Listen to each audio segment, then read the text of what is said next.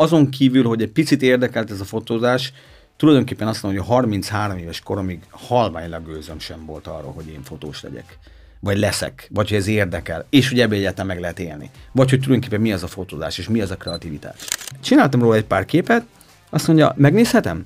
Megmutatom neki képet, azt mondja, te ezt a szart csináltad rólam? Na most ez azért úgy, mikor van egy még két percet körülbelül, hogy kihozzá valamit, magazin címlapnak, ezt a szart csináltad, mondom, művésznő, elkezdtem nervi, mondtam, művésznő, akkor mutassa meg, hogy mit szeret. Kifizetik azt a, a legnagyobb package árat, ami neked van, hanem itt a túlórákból vannak a nagy pénzek. Mert nálam például egy túlóra, egy nálam, hát nálam, például, nálam például egy túlóra az úgy, úgy néz ki, és most megint én a magasabb kategóriába tartozom, nekem a, a hát most akkor beszélünk el, akkor elmondom őszintén, nekem a kinti ö, óradíjam, hülyéskedjetek, én nagyon éreztem magamat, és köszönöm szépen a kérdéseket, mert sokkal ö, személyesebbek voltak ezek a kérdések, amit általában szoktak tőlem kérdezni, Hm. pont hogy milyen volt a gyerekkorom. Ö, Jól esett ezekről beszélni.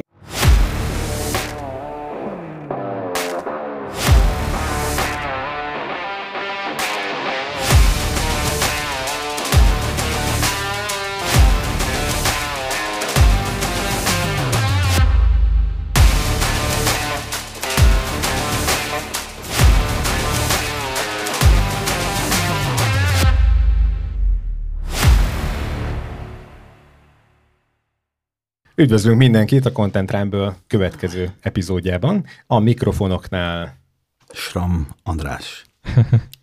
Csapó Gábor? Szabó Viktor és... Szanyi Roland. Sziasztok! Sziasztok. Hello, sziasztok! Sziasztok! Van egy különleges apropónk, és itt átadnám a szót ö, akkor Gábornak. Szóval mai vendégünk Sram András, fotoművész. Tudom, te nem tartod magad annak, de mi igen téged. És az adásunkban azért hívtunk meg, mert szeretnénk, hogyha a nézőink olyan fotósokkal ismerkedhetnének meg, akik már igenis letettek valamit az asztalra, és nem csak magyar, hanem akár nemzetközi szinten is. És nem akarok tovább spoilerezni, én azt szeretném, hogy te mutatkoznál be nekünk. Köszönöm. Hát ha túl szerény lennél, akkor maximum egy kicsit átveszük a szót. És... Így van, de akkor rögtön vissza is kérdeznék, hogy mi az, hogy valaki letett valamit az asztalra. Ez egy, Úgy érzed, egy, hogy nem? Hát ez egy fontos kérdés. Nem tudom, én, én, én folyamatosan azt érzem, hogy én nem fejtően leteszek az asztalra, tehát eh, én csinálom azt, amit borzalmasan szeretek, és ez, ez, ez maga a fotózás. Viszont eh, igen, tehát eh, mindig bele szoktam én is ebbe vinni, hogy, hogy apukám mondja mindig, hogy kisfiam, amikor majd letettél valamit az asztalra, hál' Istennek most már úgy érzem, hogy azért letettem valamit az asztalra, és ez, ez ugye ezek képek formájában történnek. Úgyhogy ez az asztalra letevés, ez, ez mindig egy, egy fontos része szerintem az embernek a, a, a gyermekből való felnőtté válásnak, mert ugye a, a, a szüleink elvárják tőlünk, hogy egy bizonyos szintet azért elérjünk, legalábbis olyan szinten, mint ahol ők voltak, és ehhez bizony le kell tenni az asztalra. Hogyha mondjuk kim voltál valahol a vidéken, és te szántottál, akkor ha majd kivitted tehenet, és te is szántottál, akkor letettél az asztalra. Nálunk ugye nem volt fotózás, én vagyok csak az egyetlen fotós, de letettünk az asztalra. Úgyhogy ezt gondoltam, hogy akkor megbeszéljük. De Tisztázzuk, igen. így van. Ki az a Sram András? Hú, hát ez egy jó kérdés. Figyelj, egyszerű ember, nagy lélekkel, sok szeretettel. Én, én nem akartam soha fotós lenni, tehát ezt el szoktam mondani. Nem is tudom igazából, hogy jött. Valamilyen szinten ez nekem mindig tetszett, ez egyértelmű. De ö, azt hiszem, egy, egy olyan nagyon nagy váltás az életemben pont akkor volt, amikor kikerültem Kanadába, ez 97-ben. Volt ö, feleségem által, ő kikerült ö, munkába, mozgássérült gyerekekkel foglalkozik, és ö, kint letelepettünk, jöttek a gyerekek, és valamit kellett magammal kezdeni. Nekem a hátterem igazából szakmában, hogyha szakmát lehet mondani, akkor az idegenforgalom, illetve légitársasági szakmában dolgoztam. A Penemnél, ott biztonsági szolgálatnál, aztán a Delta légitársaságnál a benti irodában, tehát közel nem volt egyáltalán ez a kreatív fotózáshoz. Maga a fotózás az mindig tetszett, már gyerekkoromtól kezdve, sőt, az most az édesapámék ezt most már tudják, de előfordult olyan, hogy nem mentem suliba, mert egy ilyen gyönyörű, Ó. ő, igen, egy ilyen gyönyörű őszi napot kinéztem magamnak, és egy kis filmes kamerával próbáltam az Andrási útnak a végében, ott, ahol a hősök tere van, ezt az egész ködös, őszies, ö, fújja a falevelet, szeles időt elkapni, és ez egyértelmű volt számomra, hogy ez nekem nem működik. Tehát e, e, valahogy úgy képzeltem mindig ezeket a nagyon művész embereket, akik akár fotósok vagy festők, hogy már két hete nem fürdik, nagy a haja, minden, Van ilyen tipikus, minden, mindenhol, mindenhol festék foltos. Na hát én nem tartozok ebbe a, ebbe a szedbe, és valahogy ez az egész fotózás is aztán úgy alakult, hogy mondtam, hogy nem, én nem tudok ebben azonosulni, úgyhogy ezt én félre is tettem nagyon-nagyon gyorsan. És akkor eltelt egy ilyen borzalmas hosszú idő, amikor kikerültem, jó, megmaradt valamilyen szinten azért engem is érdekelt, főleg a portré. Persze én is megcsináltam magam kis naplementést, napfelkelte, kisvirág, szivárvány, szivá, szivárványban a kisvirág, rózsa, rózsán az esővíz, amikor nem volt eső, akkor lepermetezzük, azt fotózzuk meg, fagyott virág, anyám tyúkja, minden volt. Írtam is egyébként, egyébként a Facebook csoportomban erről lesz egy tök jó kis sorozatot, hogy ugye mindig megvan az embernek egy ilyen, legalábbis szerintem egy ilyen szintje, hogy hogy honnan indul, és merre felé tart, aztán kiderül, hogy majd tulajdonképpen portréfotós lesz, esküvői fotós lesz, vagy tájképpel szeret fotózni. Én azért nem maradtam meg a tájképnek, bár szeretem, mert én egy borzalmasan türelmetlen ember vagyok. Tehát a mai napig én kimegyek például horgászni, és én nem fogtam egy halat mondjuk 5 percen belül, akkor, akkor az nem nekem, akkor így van, akkor az nekem, nem nekem való, inkább akkor lefotózom a horgászokat, és akkor megyünk haza. Tehát maximum ennyi. Ö, de hát ö, szerintem, ahogy belemegyünk majd így a kérdésekbe, így, így, így megválaszolom, meg közben elkezdek akkor beszélni, aztán utána nem lesz vége. A gyerekkodról beszélj egy picit még. Milyen Gyere, volt a gyerekkorod? Milyen volt a gyerekkorom? Én szerintem nekem egy csodálatos gyerekkorom volt. Ugye épp érdekes, meg gondoltam, azon, azon gondolkodtam, hogy soha nem kérdezte tőlem meg senki egy interjú alatt sem, hogy nekem milyen volt a gyerekkorom. Mindenkit az érdekelt, hogy én hogy kezdtem, mint fotós. Tehát olyan, mint hogy a gyerekkor az emberbe kimaradt nem is volna. Számítanak. Így van. Ö, Érdekes, mert, mert látom, hogy bizonyos emberek hogy nőnek fel, és hogy kinek mi az, ami sarkalatos az életében, vagy mi az, ami fontos volt. Nekem, én úgy gondolom, teljesen egyszerűen, mint az összes többi gyerek, egy lakótelepi környezetben felnőve lejárni, focizni a barátokkal, üveggolyózni, porban turkálni, futkorászni. A régi szép idők. Így van, így van, lemenni a grundra, focizni. Én körülbelül így nőttem föl. Annyi volt a, annyi volt a különbség elnézést. Kilenc éves koromban, meg az édesapám a Hungárok kamionát dolgozott, és kiküldték hát először őt Iránba, aztán utána az egész családdal együtt kimentünk, illetve kivitte a családot Kuwaitba. Tehát én közel-keleten nőttem fel 9-15 éves koromig, ami annyiban volt érdekes, ugye, hogy hát azért annó abban a rendszerben, ahol én is felnőttem, az egy, az egy szocialista rendszer volt, tehát mi ott nem nagyon ugráltunk. Ez tudom, sok embernek még furcsa, de akik azért mondjuk az én korosztályom, vagy még talán egy kicsivel fiatalabbak, emlékeznek rá, hogy egyrészt nagyon útlevelet se kaptál, ha kaptál, akkor keleti blokkba le, mehetett vele menni. Így nekünk kijutni egy ilyen közel-keleti országba, ami teljesen más, Európából elmenni egy meleg éghajlatú országba, egy nagyon-nagyon nagy élmény volt. És meg kell, hogy mondjam, nem feltétlenül volt könnyű, mert a legelejétől kezdve, tehát amikor engem beraktak az iskolába, a szüleim egy amerikai iskolába, az egy három hónap volt arra, hogy tulajdonképpen a nyelvet megtanuljam az angol nyelvet. De kiderült nagyon hamar, hogy azért ez, ez egy borzalmas nagy pénz. A tanárok sem olyanok, mint mondjuk egy, egy indiai iskolában, ahol aztán végül is be, beírattak engem. Ezt úgy képzeljétek el, hogy 2000 indiai gyerek között én voltam az egyetlen fehér gyermek, ami ami hát egy elég nagy sok volt, arról nem is beszél, hogy angol se beszéltem annyira, és mivel, hogy indiai iskolába jártál, ezért az indiai nyelvet is meg kell tanulni, de mivel közelkeleten, Kuwaitba jársz iskolába, ezért az arabot is meg kell tanulni. Te jó kezdünk. Úgyhogy így, jó is, és mindez három hónapod volt. Így van, így, kilen, így kilenc, évesen, kilenc évesen ugye magyar, és akkor az angol, három hónap, és akkor odalöktek neked még két szuper nyelvet, ezt az arabot és az indiait. Hát aztán elég rendesen meg voltam zavarodva.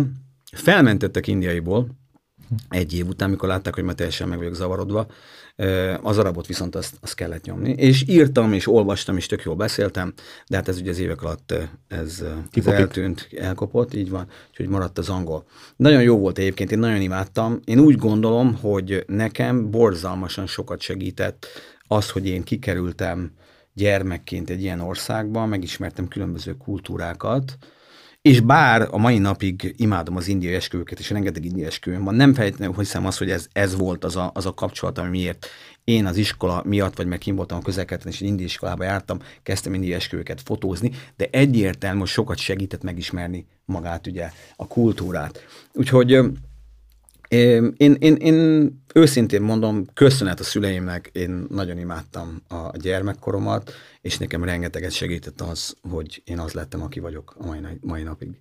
Amúgy nagyon nehéznek tűnik egyébként, tehát főleg, hogyha a, kiszakad az ember, akár még Európán belül is, ugye a szülőhazájából fiatalon, barátok, haverok, új iskola, ez a, ez a stressz, amit nektek mondtál, Érdekes, hogy ezt legalábbis egyelőre azt mondod, hogy ilyen vidáman és pozitívan gondolsz rá vissza. Abszolút, de, de mai napig, tehát én tudom, hogy azért van, akik nem így élték ezt meg feltétlenül, meg azért utána kaptam egy Gellert, mikor vissza kellett jönni öt év után, és hát ugye volt szocialista ország, akkor még oroszt is kellett tanulni, uh-huh. úgyhogy én elmentem negyedikbe, nyolcadikba, illetve majdnem gimnáziumba kellett volna kezdeni, hogy nem beszéltem annyira jó magyarul, és nem beszéltem oroszul, ezért, ah, igen. ezért most sem majd a poén, visszaraktak egy osztályjal, tehát nyolcadikat kezdtem újra, pedig mehettem volna tovább. De mivel, meg, mivel nyolcadikat kezdtem újra, és nem beszéltem oroszul, ezért visszaraktak annyira, hogy meg kell tanulnom egy év alatt három év orosz tananyagát. Hát ez pont az volt a hatodik, hetedik, nyolc. Úgyhogy tulajdonképpen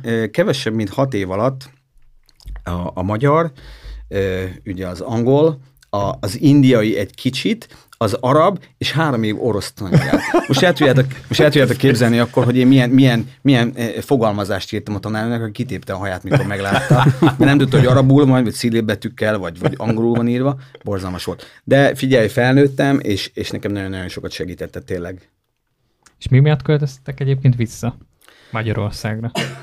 Hát alapvetően azért, mert édesapámnak lejárt ugye a mandátumokint, öt évekre mentek ki, és hát vissza kellett jönni. Úgyhogy aztán visszaköltöztünk oda a lakótelepre, ez a kis lakótelep volt, a Daros utcából én laktam, és oda költöztünk vissza. Aztán onnan egy, egy másfél év múlva e, már Budára költöztünk, a Városmajor környékére, utána elkezdtem az iskolát. Úgyhogy nekem tulajdonképpen az általános iskolám is úgy működött, hogy én az általános iskolát hat különböző iskolába végeztem el.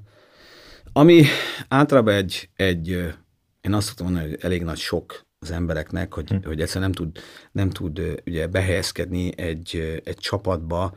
Én nekem viszont annyival több barátom lett, ugye mert minden osztályból elhoztam annyi embert, amennyi nekem, amennyi nekem tényleg hm. ott összejött, ahelyett, hogy mondjuk végigjártál volna normális esetben 1 nyolcig általános iskolába az osztálytársaiddal. Úgyhogy én ezt, én ezt nem bántam. Meg annyi érdekességek voltak például, ezen mindig nevettem is, hogy tehát hazajöttem, és akkor áthívtam az ismerő, áthívtam a barátainkat hozzánk, és nekünk volt először a lakótelepen videólejátszónk. De szép idők voltak. Így van, és hát ilyen hatalmas videó, le, hatalmas videó lejátszó volt, és hát ugye senki nem látott még ilyet, és hát ugye ettől rengeteg barátom lett, mert mindenki hozzánk videózni. Ugye az angolt nem értette, és akkor kezdtek kijönni ezek a, ezek a nagyon jó pofa mindent egy ember szinkronizál. Ja, imádtam. Arnold Alábeszélős. Arnold Schwarz, én most téged megölök. Jaj, ne ölj meg, légy, de én megölök, te szevét. De ez körülbelül. és ezeket a Mad Max, a Terminátor filmeket így néztük meg.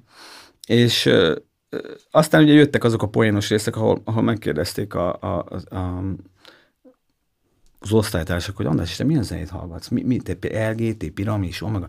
Mondom, gyerekek, én azt sem tudom, hogy ez mi ez. Mert én, én tényleg, tehát ki nem. Apáméknak a, a bon, Boniem, abba, meg ilyeneket hallgattunk. Nekem, nekem így sikerült felnőnöm, túlélni ezt az egész fiatal kort, de még mindig mondom, hogy, hogy ö, egy nagyon fontos szerepe lett annak, ami, ami lettem a mai napig. És ahogy hozzáállok az emberekhez. És milyen fényképezőgépet loptál el aputtól? Apukámtól nem kellett ellopnom egy fényképezőgépet, bár neki volt egy, és még mindig megvan egy Olympus szettje, egy elég komoly szettet vett magának, de érdekes módon emlékszem rá, hogy én ezt átnézegettem egy párszor, meg megnéztem, de nem érdekelt. Aha. És aztán, amikor ugye meséltem ezt az Andrási utas, kimegyek ellók az iskolából faleveles képeket csinálni, akkor kaptam tőle egy jasikát. Uh-huh. És a jasikával fotóztam, tehát igen, én filmmel kezdtem el fotózni, de hát, mint mondtam, nem olyanok lettek a, a képek a technikai tudás hiánya miatt, vagy nem voltak adottak a körülmények? Én szerintem a körülmény az adott volt, de inkább az, hogy, hogy én azt szoktam mondani, az, hogy valakiből legyen egy igazán kreatív, jó fotós, ahhoz látni kell. Tehát lehet, lehet bizonyos szintig fotózást tanulni, bele lehet az emberbe kőkeményen verni bizonyos dolgokat, de teljesen őszintén, ha nem látod, akkor nem látod. Ez így Ennyi. van. És akkor világéletedbe kínlódni fogsz. Én azt, azt azért vallom, hogy jó tanár szerintem látásmódot is tud tanítani. Az más kérdés, hogy kell hozzá befogadó egység is. Tehát, hogyha maga a személy, akinek oktatsz, az nem akar ezt befogadni, mert ő neki nem ez a látásmódja, vagy nincsen ez a kialakult látásmódja, akkor ez vagy nagyon sok ideig tart, vagy lehet, hogy egy-kettő ember nem annyira tanítható ilyenre, de például én magamon vettem észre, én ré- régebben nem nagyon fotóztam például családi képeket, meg gyerekeket, és nagyon nehéz ráformálni az agyadat valamire, amit soha nem csinált előtte, és nem, nem vagy annyira otthonos benne. És valahogy el lehet jutni mégis arra a szintre, amikor viszonylag értékelhető képeket tudsz belőle csinálni. Nem mondom mindig azt, hogy nagyon professzionális, amit csinálok, mert szerintem aki azt mondja magára, hogy hú, de mennyire profi, és hogy milyen kurva jó képeket csinál, az azt szerintem nincs meg a kellő alázat. De, de ez az én véleményem, lehet, hogy nem így van. Az, az alázattal maximálisan egyetértek, tehát én is úgy gondolom, hogy nem feltétlenül, anna, nem feltétlenül saját magunknak kell eldönteni azt, hogy mi jó fotósok vagyunk, hanem dönts el azt a környezetünk. Pontosan. és, és ezt a visszajelzést kell, kell, hogy visszakapjuk folyamatosan. Ö, inkább azt mondom, hogy talán ez az egész fotózás ö, egy olyan dolog, illetve a művészeti része egy csomó mindennek, például a festészet, festészet, vagy mondjuk az, hogy te meglátsz mondjuk egy, egy márvány darabot, és abból kif, egy, egy szobrot csinálsz, gyönyörű szobrot csinálsz, ugye, mint Michelangelo vagy Leonardo. De tehát ezt valamilyen szinten érezni kell. Tehát valahol lehet, hogy benned van, és hogyha szerencsés vagy, akkor ez kijön egy olyan korszakodban, ahol még van időd ebben foglalkozni. Tehát most nem azt mondom, hogy figyelj, az első korszakodban egytől 20 évesig nem érdekelt, utána megint nem érdekelt, és rájössz 86 évesen, hogy neked fotósnak kell lenni, és lehet, hogy van egy pár éved arra, hogy csinálj valami csodát. Ilyen is van, biztos vagyok benne. Tehát én is szerencsés voltam, viszont tényleg azon kívül, hogy egy picit érdekelt ez a fotózás, tulajdonképpen azt mondom, hogy a 33 éves koromig halványlag gőzöm sem volt arra, hogy én fotós legyek. Vagy leszek, vagy hogy ez érdekel, és hogy ebből egyáltalán meg lehet élni. Vagy hogy tulajdonképpen mi az a fotózás, és mi az a kreativitás. Na, de ne ugorjunk még ennyire előre. Ah. Említettél, említettél forgalomirányítást, ez hogyan, honnan? Ez már itthon magyarban? Úgy, vagy volt közte még valami állomás? Milyen irányítást? A Forgalom. Forgalomirányítást mondtad. De ugye Biztonsági szakember voltál a Penennél, azt mondtad, ha jól emlékszem. Ja, Ez hú, hogy? Isten, ez, ez, ez, hogy visszaugrottatok erre? Pedig már szerintem az volt olyan, mint hogy eltett volna fél óra. Igen, én voltam még katona, és katonaság után egy ismerősöm kérdezte, hogy lenne kedvem a, a Penem biztonsági szolgálathoz elmenni, és mondtam, hogy tök jó, végig is most szereltem le, szeretem az ilyet, repülőteren meg milyen tök jó dolgozni, menjünk. És bekerültem. Nagyon komoly felvétel volt, mert a főnökünk egy izraeli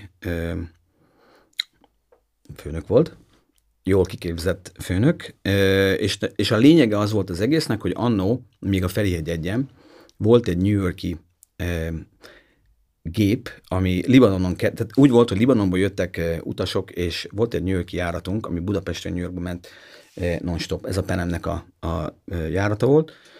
És nekünk az volt a feladatunk, hogy a libanoni átszálló utasokat, illetve bárkit, aki Magyarországról ment, egy két óra leforgása alatt, itt átszállás alatt át kellett nézni. Tehát nem az volt, mint, mint most, hogy becsekkolod a, a járatba, tehát mit tudom én, Frankfurtba, Budapesten becsekkolod a bőrönödet, és hogyha Frankfurton keresztül mész mondjuk Torontóba vagy New Yorkba, akkor az végigmegy. Nem, neki ki kellett venni a bőröndöt, ezeket szét kellett szedni, ki kellett nyitni, de előtte meg kellett röntgenezni. Egy nagyon-nagyon komoly procedúra volt ez az egész, és közben folyamatosan beszélgetni velük, és megtudni, hogy ők mit akarnak. Tehát kialakult egy ilyen nagyon gyors emberismeret, és ez is Wow. egy nagyon-nagyon fontos része volt annak. Egyébként pontosan így van. Tehát a pszichológia része az a mai napig nekem nagyon-nagyon komolyan megy. Ránézek valakire, és pontosan tudom, hogy most nem az, hogy mit gondol, de, de talán, hogy mibe settenkedik, így van. A, a, gyere, a gyerekeim, a gyerekeim, vagy a páromnak a gyerekei eh, sajnos ki vannak akadva rám emiatt, mert szinte mind, hogyha hátul is lenne, hátul is lenne szemem, pontosan tudom, hogy mit csinálnak, eh, vagy mit, mit terveztek csinálni. Úgyhogy előttük járok egy, egy perccel általában. Bocsánat, és egy picit ezt időbe tudjuk helyezni. Ez gondolom akkor már ilyen rendszerváltás utáni időszak van. 89-ben szereltem le uh-huh. katonaságba, és akkor is mentem át rögtön tulajdonképpen ö, a Penemhez, és ott voltam három évig. Aztán a Penem ugye ö, megszűnt, mint légitárság, és bejött helyett a Delta légitárság, viszont nekik már nem volt ilyen komoly biztonsági rendszerük, és ezt azt mondták, hogy ahelyett, hogy elbocsátjuk az embereket, már ö, nektek, mit tudom én, nincs annyi hely a repülőtéren dolgozni, arra van egy kontingens, ugye azokat már fölvettük, de a benti irodában lehet ö, dolgozni, és akkor úgy bekerültem be tulajdonképpen a benti irodába, ilyen ö, jegyfoglalás, frequent flyer specialist, ö, ezzel foglalkoztam, tehát az már nem a biztonsági Mhm. része volt, hanem inkább ez a kiszolgálósabb része. Még egy picit forszíroznám ezt a biztonsági részét. Akkor te átmentél egy ilyen kemény átvilágításon, gondolom. Tehát, hogyha főleg abban az időt nézzük, akkor itt te családoddal múltoddal, ugye, a rendelkezve, tehát itt a vasfüggönyön kilépve, meg visszajöve, akkor gondolom volt egy ilyen folyamat. Nekem, Az zökkenőmentes volt, vagy nem is tudtál Ne- róla? Nem, persze lehet, nem, nem tudtam róla, tehát Aha. lehet, hogy volt ilyen, most ezt meg nem tudom mondani.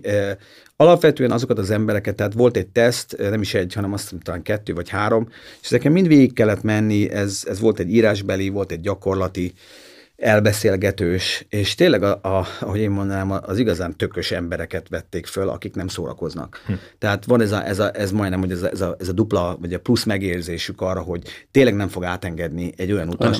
nem tehát a, a, a PNM biztonsági szolgálat, akit, amit az izraeliek eh, csináltak, illetve tanítottak be, nem arra ment ki, hogy most valaki kábítószert visz, vagy illegálisan akar bevándorolni az Egyesült Államokba. TNT-ből készült mellény van? Akár így van, hanem ez arról szólt, hogy ugye Lockerbie felett, amikor a, a skótoknak ki felrobbant a, a Penem gépe, akkor onnantól követve elég szenzitíven nézték, és mivel hogy az átszálló utasok ugye közel-keletről jöttek, tulajdonképpen szét kellett őket szedni, meg kell tudni, hogy miért megy, ki, kitől jött a, a, az ajándék, ki adta a csomagot, tehát ez egy nagyon komoly, most nem tudom elmondani ezt, a- ezt a procedúrát, de azt, amit ma csinálnak a repülőtéren, amikor utazol például a Ferihegyegyen, az lófütty ahhoz képest, amit mit csináltunk. Átmész a röngelen, és föltesznek egy kérdést, hogy nyilatkozat Így van, ennyi. így van, igen, ez a tied, vagy pakold, van nálad víz? Van nálad nem, igen. Így van, tehát ez, ez, ez, már nem, tehát nálunk nagyon-nagyon komolyan ment.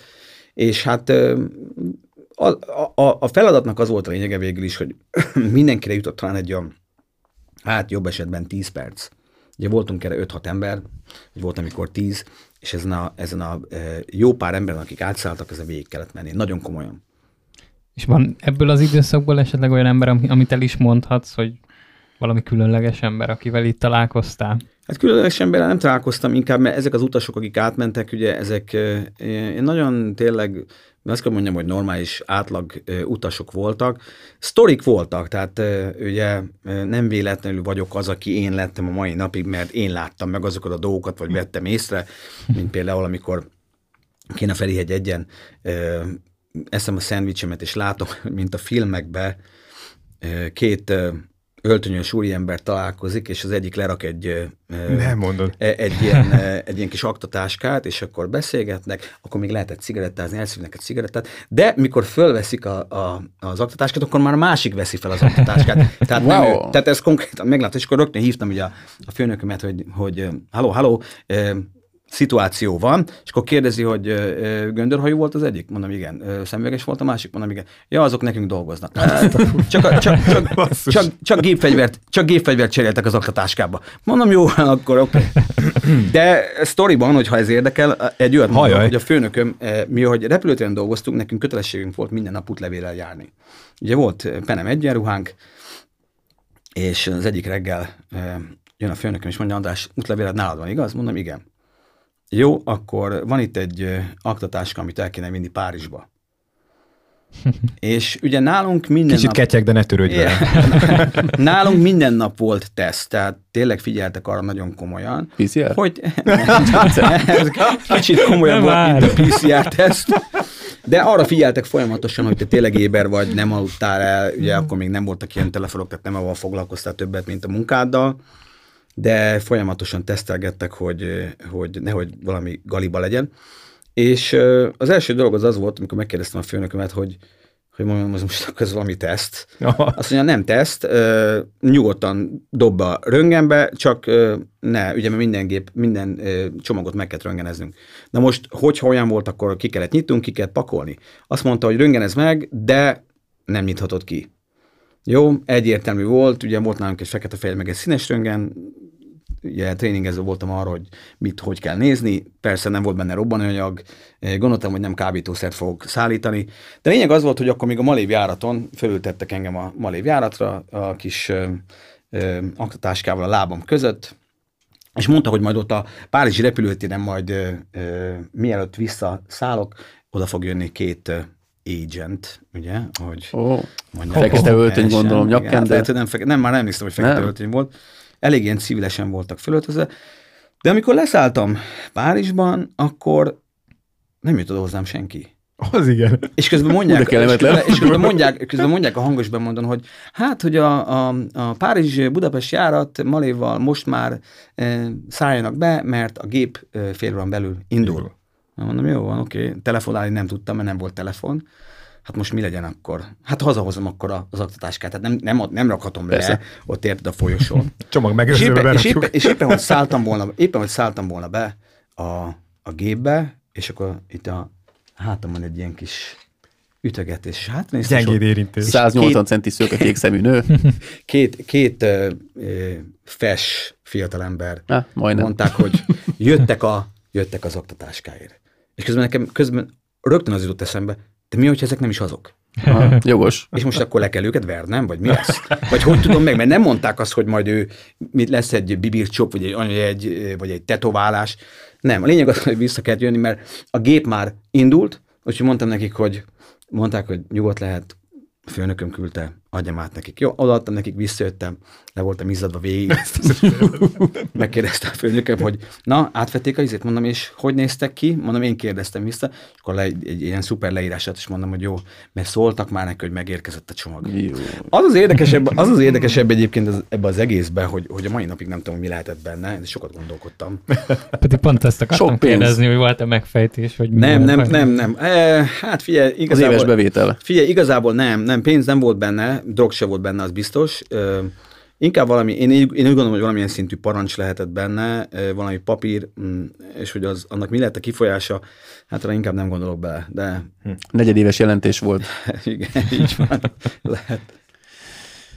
Csak No. a sztorék itt kérem szépen az asztalunk. Egyébként az ilyen sztorikra vevők vagyunk. Nagy- Tehát azt tudni szuper. kell, hogy mi szeretjük az a nagyon kötetlen beszélgetéseket, és minden olyan, amilyen vicces, vagy kötődik az életedhez, vagy a munkádhoz, az minden jöhet. Ez, Jó? ez, ez, egy, ez egy tényleg egy nagyon korrekt sztori volt, erre emlékszem mai napig, ez ugye ez egy nagyon jelentős része volt az életemnek, és ezt azért szoktam felhozni egyébként, mert ez egy tök jó kérdés, mert nekem borzalmasan sokat segít a mai napig ez, ebbe a pszichológiában, amit én csinálok. Tehát nálam tényleg egy, egy, egy, egy egész portréfotózás arról szól, hogy valaki bejön, beszélgetünk, kávézunk, iszogatunk, és akkor leülünk, és akkor kialakítunk egy nagyon-nagyon rövid idő alatt egy olyan kapcsolatot, amit szinte egy átlagember nem tud. És nem egy fotózás lesz az egészből, hanem egy... Élmény. Így van. Azt szoktam mondani, egy élmény. Mert élményt tudsz kapni mondjuk egy, egy fogorvosi rendelőbe, és ez nem, ez nem ugyanaz. Tehát, tehát ez így van, egy élmény lesz belőle, és tényleg az a legfontosabb, amikor úgy mennek el az emberek, azt mondják, András, figyelj, tök jó volt téged megismerni. Be voltam szarva, ideges voltam, nem tudtam, hogy mi lesz, de figyelj, imádom. És legközelebb küldöm a barátaimat is, meg a családdal jövünk együtt. Na, van egy olyan tök vicces, amikor ugye esküvői fotózás előtt én is szoktam egyes fotózást csinálni, és uh, megmondom őszintén, nem nincs ebben a csomagárban, nem külön lehet kérni, de egy viszonylag elf- elfogadható olcsó áron van, tehát aki akarja, az ny- nyilván kérheti, de szoktam javasolni a 5000 pároknak. forint. Ez egy írtál a Facebookra most. hét, de... Csoportunkban volt ma egy ilyen, amit, amit küldtél. Igen, azt majd elmondom végén. Szóval a lényeg annyi, hogy nálam ezt külön lehet kérni, de 99%-ban kérik. Tavaly az összes esküvőmből azt hiszem talán egy nem kérte. Tehát tényleg mindenki kéri. És itt jön a poén benne. Ugye a srácok mindig úgy vannak vele, telefonon szoktam a párokkal beszélni, meg ilyen csoportos hívásban, hogy jaj, nekem ez nincsen kedvem, nekem ez nincsen ruhám, én ezt nem akarom, én nem értem, miért, miért van erre szükség. És ezt szoktam nekik mondani, hogy figyelj, megismerhettek engem. Tehát megismerhettek, hogy olyan dolgozom. Fizettek ez- és megismerhettek engem. nem, csak ugye nem mindegy, az, ah, várj, ez most viccesen hangzott így. Ez, igen, ez elég. Ez viccesen el tudom hangzott. képzelni ezt a nagy darab fiatalembert, aki följött valahonnan vidékről, és azt mondja, neki, hogy megismertek engem. Te, Juli, is mit szeretne? Ez Csak esküvői, esküvői fotókat szeretne. Igen, ez most így viccesen hangzott, de egyébként... Mondtuk már, ezt ki akarjuk próbálni, de még ezért nem beszéltük át. Igen, el, előbb, házas, előbb házasodjunk össze. Szerintem egy kicsit legyünk már együtt, jó? Nem. Szerintem te érted, amiről beszélek, az esküvőn nagyon nem mindegy az, hogy ismeretlenként mész oda, vagy úgyhogy ismernek. Igen. Ennek a pszichológiája nem mindegy. Ugyanis ak- amikor már ismerősként mész oda, vagy már majdnem, hogy barátként mész oda, akkor úgy tekintenek rád, mint egy ismerősre, és te nem feszengenek a kamera előtt. És ez a képeken nagyon meglátszik. Így van. És én ezért mindig szoktam javasolni a pároknak, hogy figyelj, nem egy nagy összeg, ha is minket, mindent mit csinálunk a párommal, legyen meg az a normális fotósorozat, menjünk el egy különleges helyszínre, aki engem ismer, az tudja, hogy egy elég vicces srác vagyok, úgyhogy én végigbaromkodom az egészet, és ö, nagyon jó élményekkel mennek el. És tudni a poén benne? A fiúk hívnak föl, hogy imádták, szeretik és az egészet. Benne vannak kurva a, a, a képek. Megbeszéltük. nem, de nem az a poén, hanem amikor van valamilyen fotózás, kikeresnek meg, a, a fiúk, a pasik. Ez a legjobb benne. Amikor azt mondják, hogy ők nem akarnak oda menni a fotózásra, pont ők keresnek meg. Amikor hmm. megszületik az első baba, ki az, aki felhív, hogy csinálja meg babáról a képeket? A fiatalember. Ki az, aki utána azt mondja, hogy szeretne családi képeket karácsonykor? A fiatalember. És ez akkora visszajelzés, hogy az pont azok a srácok, persze. akik egyébként nem akarnak oda menni, és nagyon tiltakoznak ellene, pont ők lesznek azok, akik azt mondják, hogy fú, ez kurva jó volt. Na de, na de akkor, ha már erről beszélünk, akkor beszélünk tényleg erről egy picit jó, mert szerintem ez fontos része annak, hogy egy esküvői fotózásnál, ugye én meg a legelejétől, tehát én 25 éve fotózom, 20 éve esküvőket, én nekem eszembe jutott az, hogy igenis, tehát oké, okay, hogy én találkozok mondjuk egy párra jobb esetben, elmegyünk kávézni, ugye jönnek hozzá, megnézik az albumokat, minden oké okay volt, szimpatikus, akkor utána András leszel, hogy az esküvői fotós, de nagyon sokszor, hogy rengetegszer külföldiekkel dolgozom, például Amcsiból fölhívnak, jönnek Kanadába, vagy én megyek oda, ott nincsen meg ez. Amikor van rá lehetőség viszont, akkor azt szoktam mondani, hogy menjünk el egy ilyen most lehet ez eljegyzési fotó, vagy előfotózás, tök mindegy. Ismerkedjünk meg fotózás, én ma szoktam mondani. És pontosan az a lényege, hogy megismerd a párt. Ugye nem mindenki feltétlenül ugye egy szupermodell, vagy egy színész, ezért a te feladatod ott rejlik a legjobban, hogy megmutatod nekik, hogy figyelj, oké, okay, látom Józsi, hogy te elég sokat szoktál pislogni, akkor segítek neked, akkor számolok egy, kettő, három, három ne pislogjál. De háromra pislog, akkor fotózunk kettőre, vagy négyre. Tök mindegy, ez kijön kialakul egy tök jó ilyen repertoár köztetek, megnyugszik, tök jó fej leszel, nem Abszolút. azt mondja, hogy ez annyira béna ez a fotós. Poénos, nézd meg, tök jó, jól lesztük magunkat, mutatsz nekik egy-két képet, hogy Jézusomat tök jól nézünk ki, kurva jó lesz, te leszel a fotósunk tényleg. Tehát ennek van egy ilyen élmény része. Felpumpálod őket már előtte, megismered te is őket. És várják. Így van. És ugye a mostani szociális médiában ennek egy nagyon komoly marketing része van, mert hogyha azokból a képekből, hogy legyünk 10 darab, vagy egy 20 darab képet fölraksz Facebookra, amit ők megosztanak, az mit fog hozni? Még több embert. Ez Már igen. megismert az a csapat téged, azok a, az emberek, a, így van, akiket meghívtak ők, mint családok, és azt mondják, figyelj, hát azok a képek, azok baromi jók voltak. Nekem lesz az esküvőm a hónap múlva. Légy szíves. Én mondjuk kidolgoztam egy tök jó módszert, hogy biztosan az esküvőről valaki majd betaláljon a saját esküvőjével amikor van egy kis szabadidőm, és látom, hogy éppen nem történik semmi se, akkor én meg szoktam nézni, hogy kik azok, akik nagyon beszédbe, beszédbe elegyednek egymással, ugye, és így nagyon jó kis kommunikáció kialakul köztük, megy a sztorizgatás, meg ilyenek, és akkor nem figyelnek oda egy-két képet, ugye ellövök róluk, és így észreveszik, hogy úristen, ott voltam, hát álltok össze egy képre, ott is csinálok. De csak így ilyen jó fejségből. És látszik rajtuk, hogy na, tök jó összeállnak, és a legjobb barátok, és elkészül az a tök jó fotó, mindenki meg akar nézni, tehát olyan nincs, hogy azt, azt mondják, hogy jó, köszönjük szépen, szia, hanem mindenki meg akar nézni a fotót, és akkor basszus, ez kurva jó, csinálj már még egyet, meg a Józsit is hívjuk már ide, és onnantól kezdve gyakorlatilag elindul egy ilyen nagy bandázás. Szia, és a... itt, az, itt az Instagram oldalam, kövessetek be, és akkor írtak rám gyorsan egy pár üzenetet, és akkor átküldöm nektek a, a képet. Ugyanez. és imádják az emberek, és az a legjobb, hogy amikor a képeket elküldöm mondjuk a párokhoz, és sokszor sárosak benne, mert nem mindig kapják meg ugye a tovább, családtagok, meg a rokonok ugye a képeket, de mondjuk hál' engem betalálnak vele, tehát engem megkeresnek, és akkor mondjuk jó, persze nekem kell kiválogatni, meg plusz idő, meg plusz munka, de azért vagy meg őszintén ez valahol pénzügyileg realizálod, hogy később. Így van. És ez nagyon fontos, hogy erre oda kell figyelni, hogy valahol fel kell építeni ezt a rendszert, és az a baj, hogy amikor az esküvői fotósok nekiállnak ugye dolgozni, akkor általában azt hiszik, hogy ez, ez a kolbászból van a kerítés kategória, fizetnek érte 200 ezer forintot, vagy akár sokkal többet egy esküvői fotózásért, és akkor gyakorlatilag annyi dolgod van, hogy viszel egy gépet, és akkor lefotózol mindent, amit érsz, és azt el kell küldeni az embereknek. Azért ez ennél sokkal-sokkal bonyolultabb. Tehát ezt én mindig szoktam hangsúlyozni, hogy tessék egy picit komolyabban venni, mert ebben elég nagy felelősség van ebben. És ha, bele, és ha beleteszed ezt a kicsi pluszt, amit te is mondtál, tehát például az, hogy mit tudom, oda megy, látja a pár, hogy figyelj, ott vagy, éppen nem csinál semmit. Szia, ne arról, hogy csinálj rólunk egy képet. Tehát nálam nem úgy szokott történni, hogy jó, álljatok be, csináltam egy képet, vagy adjátok a telefon, nem, az én gépemmel szoktam csinálni. Jó, mondjuk az övék is megcsinál, meg sem az én gépemmel, de akkor én csinálok nekik egy nagyon-nagyon gyors, egy percen belüli kis mini session akkor fog meg, fordíts magad felé, dönts be egy picit, adjál neki egy puszit, fordíts így nyakadat. Ugyanaz. Elkezdem ott mozgatni őket, és akkor abból az egyből, amit szerettek volna, lett mondjuk tíz darab kép, nagyon gyorsan meg tudod csinálni, de azt ők már akarják. Ez így van. Akkor utána ott már a hírneved neked ott azért fölment, úgyhogy ez így van. Főleg úgy, amikor megtalálnak után, hogy fú, annyira jó képeket csinált az esküvőn rólunk, hogy szeretnék, hogyha adná egy ajánlatot rá, és egyébként az a durva, hogyha jó árakat adsz, tehát nyilván nem, én mondjuk nagyon okosan csinálom, mert szerintem az árak, amiket adok, az, az egyik esküvőn adok egy árat, a jövő évi ára egy nagyon picivel magasabb, tehát ugyanazt már nem adom ki még egyszer, mert egy évvel később van, és nyilván az árak mennek fel. Ez nem azt jelenti, hogy mondjuk 30%-ot emeltem rajta nyilván, de egy pár százalékot tolok fel rajta. De látják, hogy nem vagyok elszállva az árral, tisztában vannak az előző esküvőnek az árazásával, mert megkérdezik ilyenkor, bármennyire hihetetlenül hangzik, azért nem hülyék az emberek, hogyha valakit fel akarnak kérni, és tudják, hogy a piroskának az esküvőjén te fotóztál, akkor meg fogják kérni tőle, hogy figyelj, mennyi volt az esküvőfotós. Azt mondja, mint egy 250, akkor mondjuk 270 nem vagy gázba, hogyha egy 20 ezeret emelsz rajta, vagy mondjuk egy mint egy 260-ig, de mondjuk 290 300 nál már húznák a szájukat, de, de ezért kell okosnak lenni, hogy nem mondjál ész nélküli árakat. Nem Persze. is szabad egyébként, Magyarország meg pláne nem, mert nagyon érzék, árérzékeny ugye maga a piac, de, de tök jó, mert ö, hozzá egyik a másikat. És hogyha jó képeket kap a pár, és jó hangulatú volt az esküvő, te meg nagyon jó képeket csináltál, akkor igazából egyik munka hozza a másikat, ami azt jelenti, hogy mondjuk Facebook marketingre, vagy akármilyen marketingre szinte minimálisat kell költeni. Így van.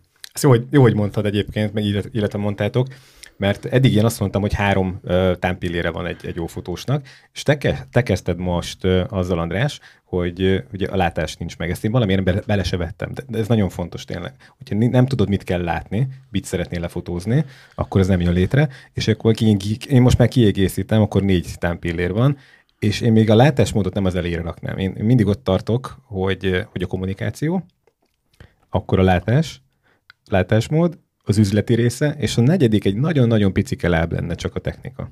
Uh-huh. Tehát nálam így áll össze, és eddig, a, eddig a, a kommunikációt rakom még mindig Lehet a egyébként. Azért- lehet, bocsáss meg, lehet egyébként neked egy nagyon jó látásmódod, én azt szoktam mondani, de hogyha nem feltétlenül szereted ezt, vagy nem éled bele, vagy úgy gondolod, hogy ebből te e, nem akarsz meg, megélni. Tehát te elmész eh, galambokat fotózni a keletinél, érted? És el vagy Eh, vele. És, és avval el vagy. Tehát lehet egy fenomenális látásmódod, de nem mindenkiből lesz esküvői fotós, aki ezt így át tudja ezt a, ugye amit te mondta, ezeket a pilléreket így átvinni, és akkor tényleg ebből egy olyan olyat csinálni, hogy még élvezed is éveken keresztül, évtizedeken keresztül élvezed, nem dolgozol, mert hogyha én úgy gondolom, te azt mondod erre, hogy ez egy munka, bármiféle olyan dolog, amire eh, eh, például egy ilyen művészeti résznél, egy, egy ilyen fotózásnál azt mondják, hogy ez egy munka, elmentem dolgozni, mit csinálsz? Eh, Fotós vagyok. Jó, de mit fotózol? Esküvőzöm. Nem, hogy az nem munka. Hát nálam a munka a bányába kezdődik, tényleg. Most viccen kívül. De egyébként még mindig itt tartunk, mármint, hogy Én de figyelj, ez még mindig él, hogy az a munka, amikor elmész és fizikai Hát munkát egy, egy csinálsz. bizonyos vagy- korosztály vagy beülsz jó, egy- azért legyünk őszinték, lehet tablófotót is csinálni, érted, amikor ott örjöng, eh, mit tudom én, egy rakás 30 eh, gyerek. gyerek, érted, napokon keresztül, lehet, hogy az is egy kicsit munka. Tehát én is csináltam ilyet, az nem feltétlenül az öröm része a fotózásnak, ha jól megcsinálod, akkor jó, és én azt szoktam mondani, hogy minden ilyen fotózás be tud vonzani egy másik olyan fotózást, amit viszont te szeretsz, és a későbbiekben majd meg tudsz belőle élni. Ez a fontos Minden része. kapcsolódik mindenhez. Így van. Kanyarodjunk vissza hozzá szerintem picit. Beszéltünk már arról, hogy dolgoztál a Penemnél, később Delta lett. Fotós, hogy lett a Sram András?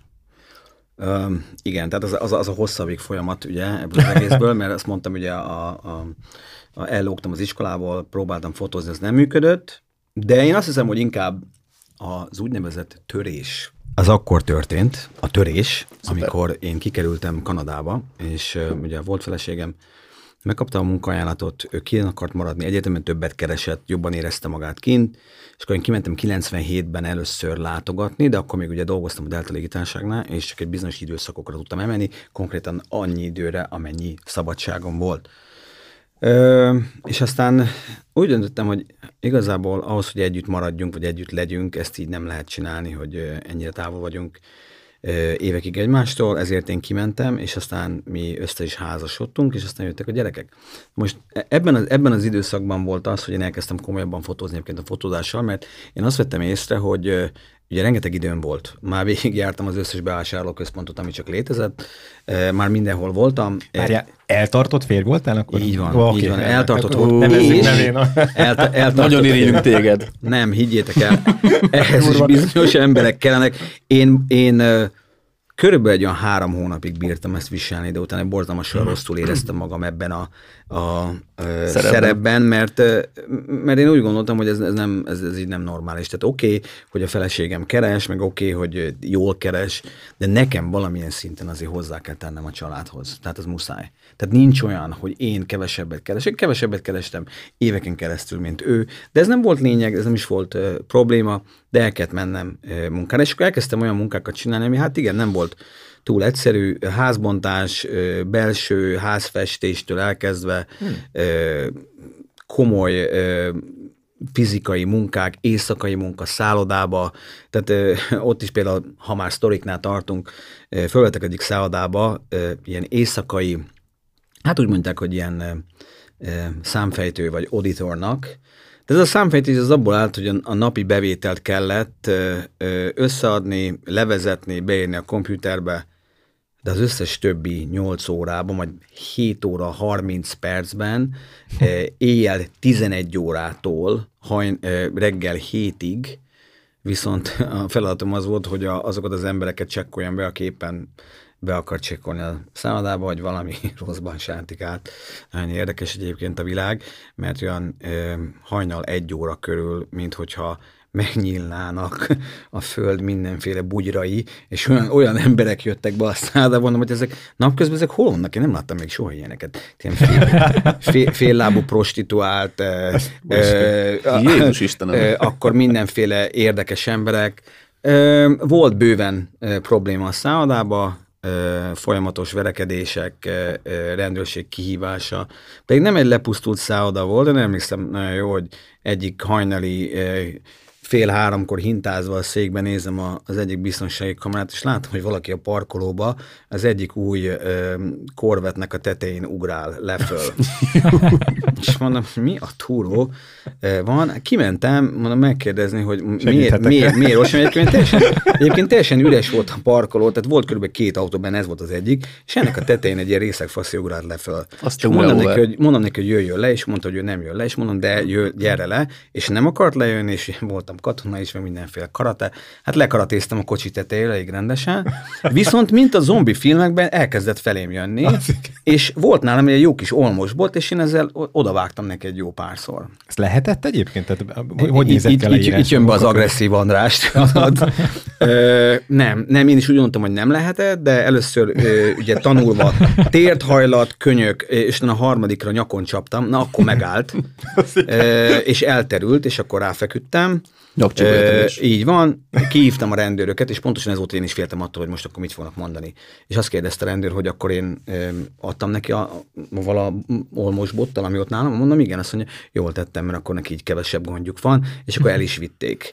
De azért megmondom őszintén, az ember nem feltétlenül, így felnőttként már erre vágyik egy gyerek Persze. mellett, hogy mondjuk neki éjszaka mindenféle romboló embereket kell leszedni korvettek tetejéről, zombi módjára, úgyhogy ott voltam egy évig, úgy tud tudtuk megoldani egyébként ezt az egész családi dolgot, hogy a, hogy a feleségem, volt feleségem napközben dolgozott, ő pont akkor ment el, amikor én hazaértem, és akkor a kislányunk Doroti, aki megszületett, rá kellett figyelni. Ez borzalmasan nehéz volt egyébként, mert ugye egy ilyen éjszakai munka után az ember haza akar menni, és aludni. Hm. Ezt nem tudtam megtenni. Tehát csak akkor tudtam aludni, amikor a gyerek éppen aludt, de hát ez borzalmasan kevés volt. Tehát egy ilyen éjszakai meló, hogy nem tudsz napközben ráaludni, az nagyon-nagyon durva. De akkor most nincsenek gondjaid, gondjaid a, a kintlevőség kezeléssel, tehát... Nem, nem, nem. nem. gyorsan nem, nem futtad etusált pénzt? azaz, azaz. Nem, ebbe, ebbe soha nem is volt probléma. Egyébként mondom, én, én, egy nagyon, én egy nagyon szolid ember vagyok, én tényleg úgy vagyok, hogy bármiféle konfrontáció van, fiatalkoromban is inkább átfutottam a másik oldalra, atlétizáltam 12 évig, gyorsan futok, de előfordult az tényleg, hogy belekeveredtünk bulikba, és hát azért én azt mondom, hogy mindenki gondolja meg, amikor neki megy a Sramondrásnak. Tehát ennyi. Tehát ez, ez, egy, ez egy része ennek a sztorinak, és akkor jött az, hogy ugye ez azért egy kicsit stresszes volt, túléljük ezt a, ezt a tranzíciós időt, elkezdtem fotózni filmes kamerával, akkor volt egy Stop. ilyen- igen. Milyen kamera volt? Milyen lencse, milyen kamera? Nem, milyen nem. film? Ezt akartam mondani. Nem, még, még, még, nem, még, hát még visszább egy picit. még, még egy picit, mert azért Még alapvetően... verekedő sztorikat igen, igen, igen. Nem. Ne, alap, alapvetően, á, ugye ez mindenkiben, aki, akinek saját stúdiója van, az előjön, hogy akkor elkezd ugye malterozni, meg falat bontani, de akkor nálad ezek szerint fordítva volt. Te már előtte ugye ezt megtapasztaltad, és akkor utána jött a saját stúdióépítés. Én csak ennyit akartam hozzátenni, hogy akkor van, ahol, Ez van, ne- ahol ez fordítva van. Igen, de ez nem, tehát ez Igen. nem is stúdió volt, mert ugye én elkezdtem egy Nikon kamerával fotózni, az első filmes kamerám volt, egy darab lencsém volt, aztán utána vettem, azt hiszem, hogy egy ilyen kit lencsém volt, vagy 73 százas ilyen, fú, ilyen 4-5, 6-3, vagy nagyon brutál kezdő lencse volt, Mhm. de én örültem neki, megcsináltam a kis dolgokat vele, most aztán vettem egy százas makrót, mert ö, rájöttem arra, hogy én imádom a makrofotózást, az ilyen kis picike kis részleteket. Mindenkinek Ezért- van egy ilyen korszaka, igen. Igen, ez, ez, ez azért érdekes, mert én ezt el szoktam egyébként eh, párszor mondani, hogy, hogy honnan jött ez a, ez a, hogy te mi az, amit pluszban meglátsz eh, mondjuk egy másik fotós helyet, vagy mitől leszel másabb. És én emlékszem tisztán, az egyik reggel jöttem ki, eh, már emlékszem, talán a szemetet vittem ki a ház elé, és eh, egy komoly eső után a Pókháló? nem pókháló, hanem az esőcsepp a fenyőfának a szélén így megjelent. És én eljöttem így mellette, emlékszem, hogy így visszamentem, és így belenéztem. És azt láttam, hogy milyen érdekes, hogy ez a kis esőcsepp ott tulajdonképpen visszatükrözi ezt az Fordított, egész ö, területet. Engem, mögöttem, pici virág, ez az. És mondom, úristen, hogy ez a picike kis esőcseppben benne van egy csomó kis történet. És akkor erre jött ez az ez a makrofotózás, és elkezdtem fotózni. És ez egy nagy szellem volt a csomó ideig, természetesen filmmel, és aztán jött a váltás az, hogy hát akkor, akkor azért ez a, ez a százas makro, ez tulajdonképpen tök jó portréra. És elkezdtem járni az utcákat, mert meguntam mondjuk ugye a szemét kivitel után az esőcseppeket fotózni, Ö, és az volt az első dolog, hogy az utcán járva embereket fotóztam. Viszont nekem nagyon fontos volt az, hogy mindig legyen egy ilyen emberséges kapcsolat köztem és ugye a, akik fotózok. Tehát nem, én ezért mondom, hogy én, én biztos, hogy borzalmasan szar ilyen street fotós vagyok. Mert én nem tudok úgy fotózni, hogy te mondjuk elmész mellettem, és akkor úgy csinálok egy képet. Mert én úgy gondolom, hogy ez egy, ez egy személyes dolog, főleg a mai világban, és ha csak nem tényleg mondjuk egy, egy olyan környezetben, ahol rengeteg ember mászkál, és nem ugye személyes, hanem egy tömeget fotózol, mondjuk árnyékokkal, bejön nap, mit tudom én, valami történik, az is egy dolog, de az, hogy én most oda menjek, és valakinek az arcában nyomjak mondjuk egy 85-ös vagy egy 35-ös, na az már más. Én ezt soha nem szerettem. Ez nekem, ez, e, meg tudom csinálni, nem erről van szó, meg is csináltam Tokióba, e, meg is kergettek egy pár szó, ugyanúgy, mint Afrikába, és az ember aztán rájön arra, hogy hát lehet ezt ugye másképp is csinálni. Lehet úgy is csinálni, hogy mondjuk a 73 százassal az utca túloldaláról megfotózom a, a homeless-t, de az nem ugyanaz, nem mint hogyha te oda mennél hozzá, és azt mondod, szia, XY vagyok, figyelj, nagyon tetszik a karaktered, beszélgessünk egy picit, nem a fotózásról beszélgetünk, beszélgess, mióta vagy itt kint, érdeklődsz felőle, fú, tök jó, mi lenne, hogyha adnék neked tudom, egy kis pénzt, vagy tudod mit, ne is pénzt, veszek neked egy tál meleg ételt, vagy egy meleg teát, nem piát, kávét, kakaót, tök mindegy, leülünk beszélgetni. És amikor kialakult ez a kis kapcsolat köztünk, akkor azt mondja, figyelj, egy pár képet hadd csinálják már rólad. És itt jött be ez a százas makró, és Mr. Anderson, akire a mai napig emlékszem, hiszen ő volt egy nagyon komoly része az életemnek, Nem a Matrixból. nem a Matrixból, ő, ő csak egy Mr. Anderson volt, nem több. Mr. Anderson az utcán élt, ahol én lakom, már akkor 18 évvel ezelőtt, illetve bocsánat, 10 18 éve, tehát nagyon sokáig élt az utcán, és azt mondta, hogy persze, nagyon szívesen kialakítottunk egy kapcsolatot, és csináltam egy gyönyörű sorozatot a kezéről és, és az egész ö, arcáról, egy ilyen tök jó portrét, és én ezt beküldtem a Fujifilmnek egy pályázatára, teljesen amatőr módon. Az volt a feltétel, hogy a, a kép magának Fujifilmen kellett, hogy készüljön. Ez a Kanadá, Kanadának a legnagyobb portré pályázata volt akkor. Ez volt 2000, 2000-ben. és ö, teljesen, ö, teljes meglepődésemre ö, szóltak két héttel a, a, a verseny ki, tehát vars, versenynek a befejezés előtt, hogy bekerültem az első tíz közé, és hogy készüljek, mert hogyha bekerülök az első három közé, akkor el kell küldenem a negatívot, bizonyítva, hogy ez Fujira lett Hm. fotózva.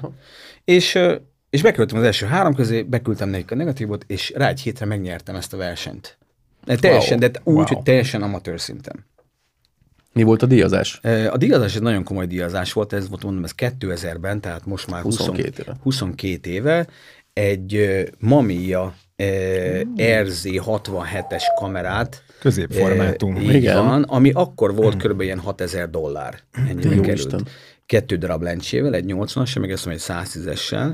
Tehát egy nagyon-nagyon komoly szettet, és figyelj, hát nem tudom, szerintem valami 100 tekercs filmet mellé. És az volt az érdekes, egyébként is ezt szoktam mondani, hogy akkor volt az a, az a része az életemnek, amikor ugye munkák között voltam, nagyon, el, nagyon azt éreztem, hogy borzalmasan el vagyok veszve. Nekem itt kellett hagynom Magyarországot, elmentem oda, ott összeházasodtunk, most ott lett az életem, de tulajdonképpen itt az autómat, a munkámat, a családomat, a lakásomat, a barátaimat, mindent. Tehát vadonatújan kellett kezdenem az egész életemet, és ez a fotózás lett pont az, hogy, és nem feltétlenül mondom az elsőcsepes fotózás, hanem az emberekkel való fotózás, itt a hontalanokról beszélek, lett az, ami engem lenyugtatott. És ez lett tulajdonképpen az én, vagy szoktam mondani, drogom, mert ugye van, aki, aki van, aki stresszes, akkor cigizik, piál, én viszont folyamatosan mentem, és kerestem a, a riportalanyokat, és csináltam velük ezeket a képeket. És aztán bejött ez, ez az egész verseny, ahol azért mondom, hogy furcsa, mert, mert akkor voltam abban a korszakomban, ahol próbáltam valahogy elmagyarázni a volt feleségemnek, hogy, hogy de én nem véletlenül veszem ezeket a filmeket, és ez, ez azért ez egy, ez egy borzalmasan ö, drága hobbi. Uh-huh. És ugye mindig megkérdezte, hogy miért költök erre, miért költök arra. Tehát konkrétan nem volt pénzem. Nem az összes pénzemet haza, akkor. így van, az összes pénzemet haza kellett adnom, hazaadtam arra, hogy, hogy a kis család elkezdjen ö, növögetni, és rettenetesen kevés pénzem volt arra, hogy én ezt hobbiként tudjam csinálni. Viszont mikor megnyertem, akkor utána kaptam annyi filmet, hogy bőven foglalkoztattam vele. Egy kérdés. Egyébként viszont én még ide, mert nagyon elhaladtunk fölötte, hogy ugye kint vagy, külföldön van egy viszonylag rossz munkád, amit te nem szeretted, gondolom, mármint Igen. így az elmondásodban, nem a kedvenc munkád volt, és hogy hogy jött a fotózás? Tehát, hogy gondolom olyankor fáradt is az ember, egyrészt, ahogy elmondtad, Kellett nem sok szabad időd volt nyilván, Kellett egy kikapcsolódás valahogy nekem is, és én azt vettem észre, hogy akkor beültem az autóba, és bementem a belvárosba, és jártam az utcákat, és engem borzalmasan ö, megnyugtatott az, hogy én le tudtam ülni egy ilyen hontalan embere, vagy bárkivel, és, és megfotózni. Az fontos volt viszont, hogy én mindig egy bizonyos idő után, főleg akikkel kialakítottam azért nem egy ilyen egy órás kontaktust, én mindig kinyomtattam a képeiket, és visszavittem nekik, hogy lássák, hogy mit csináltam.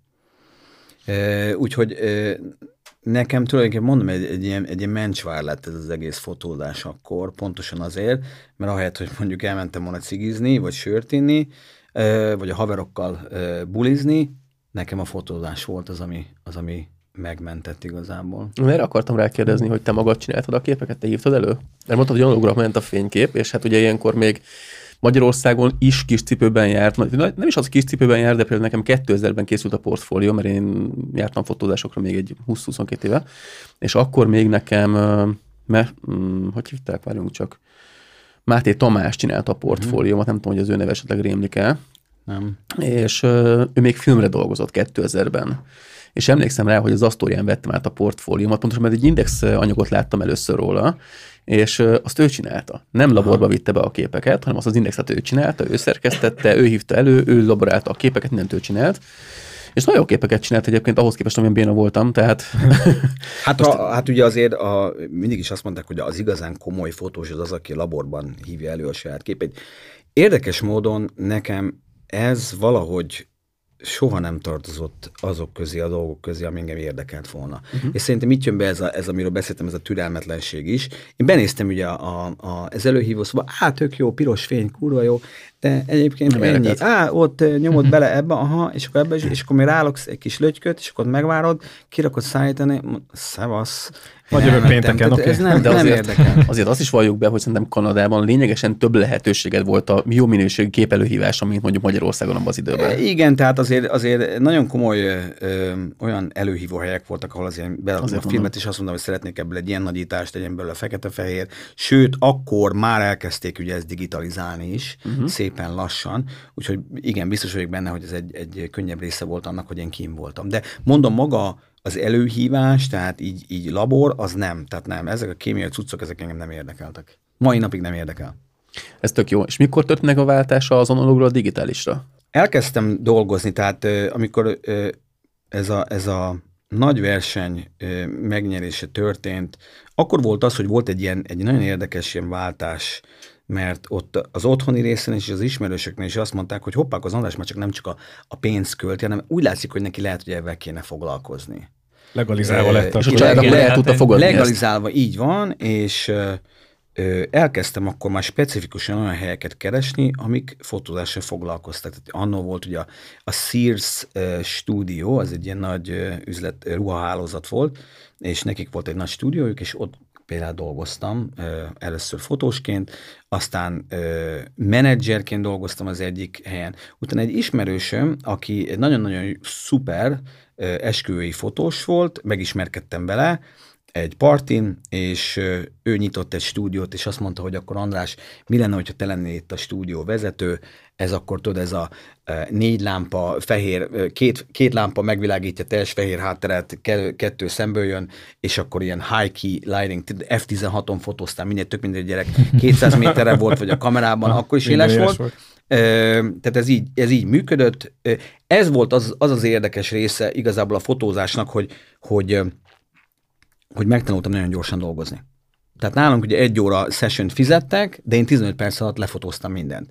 Na az volt egy kínlódás, hogy hogy tudom úgy visszahozni magamat, vagy visszafogni, hogy akkor jaj, gyerekek, menjünk, ígyunk egy kávét, nézzük meg a képeket, le kell tölteni. Mert ugye az volt, hogy én megcsináltam 300 darab kurva jó képet, eh, 15 perc alatt egy óra helyett, de a kliens azt mondta, jó, de figyelj, még van 45 percünk, akkor még fotózni kell.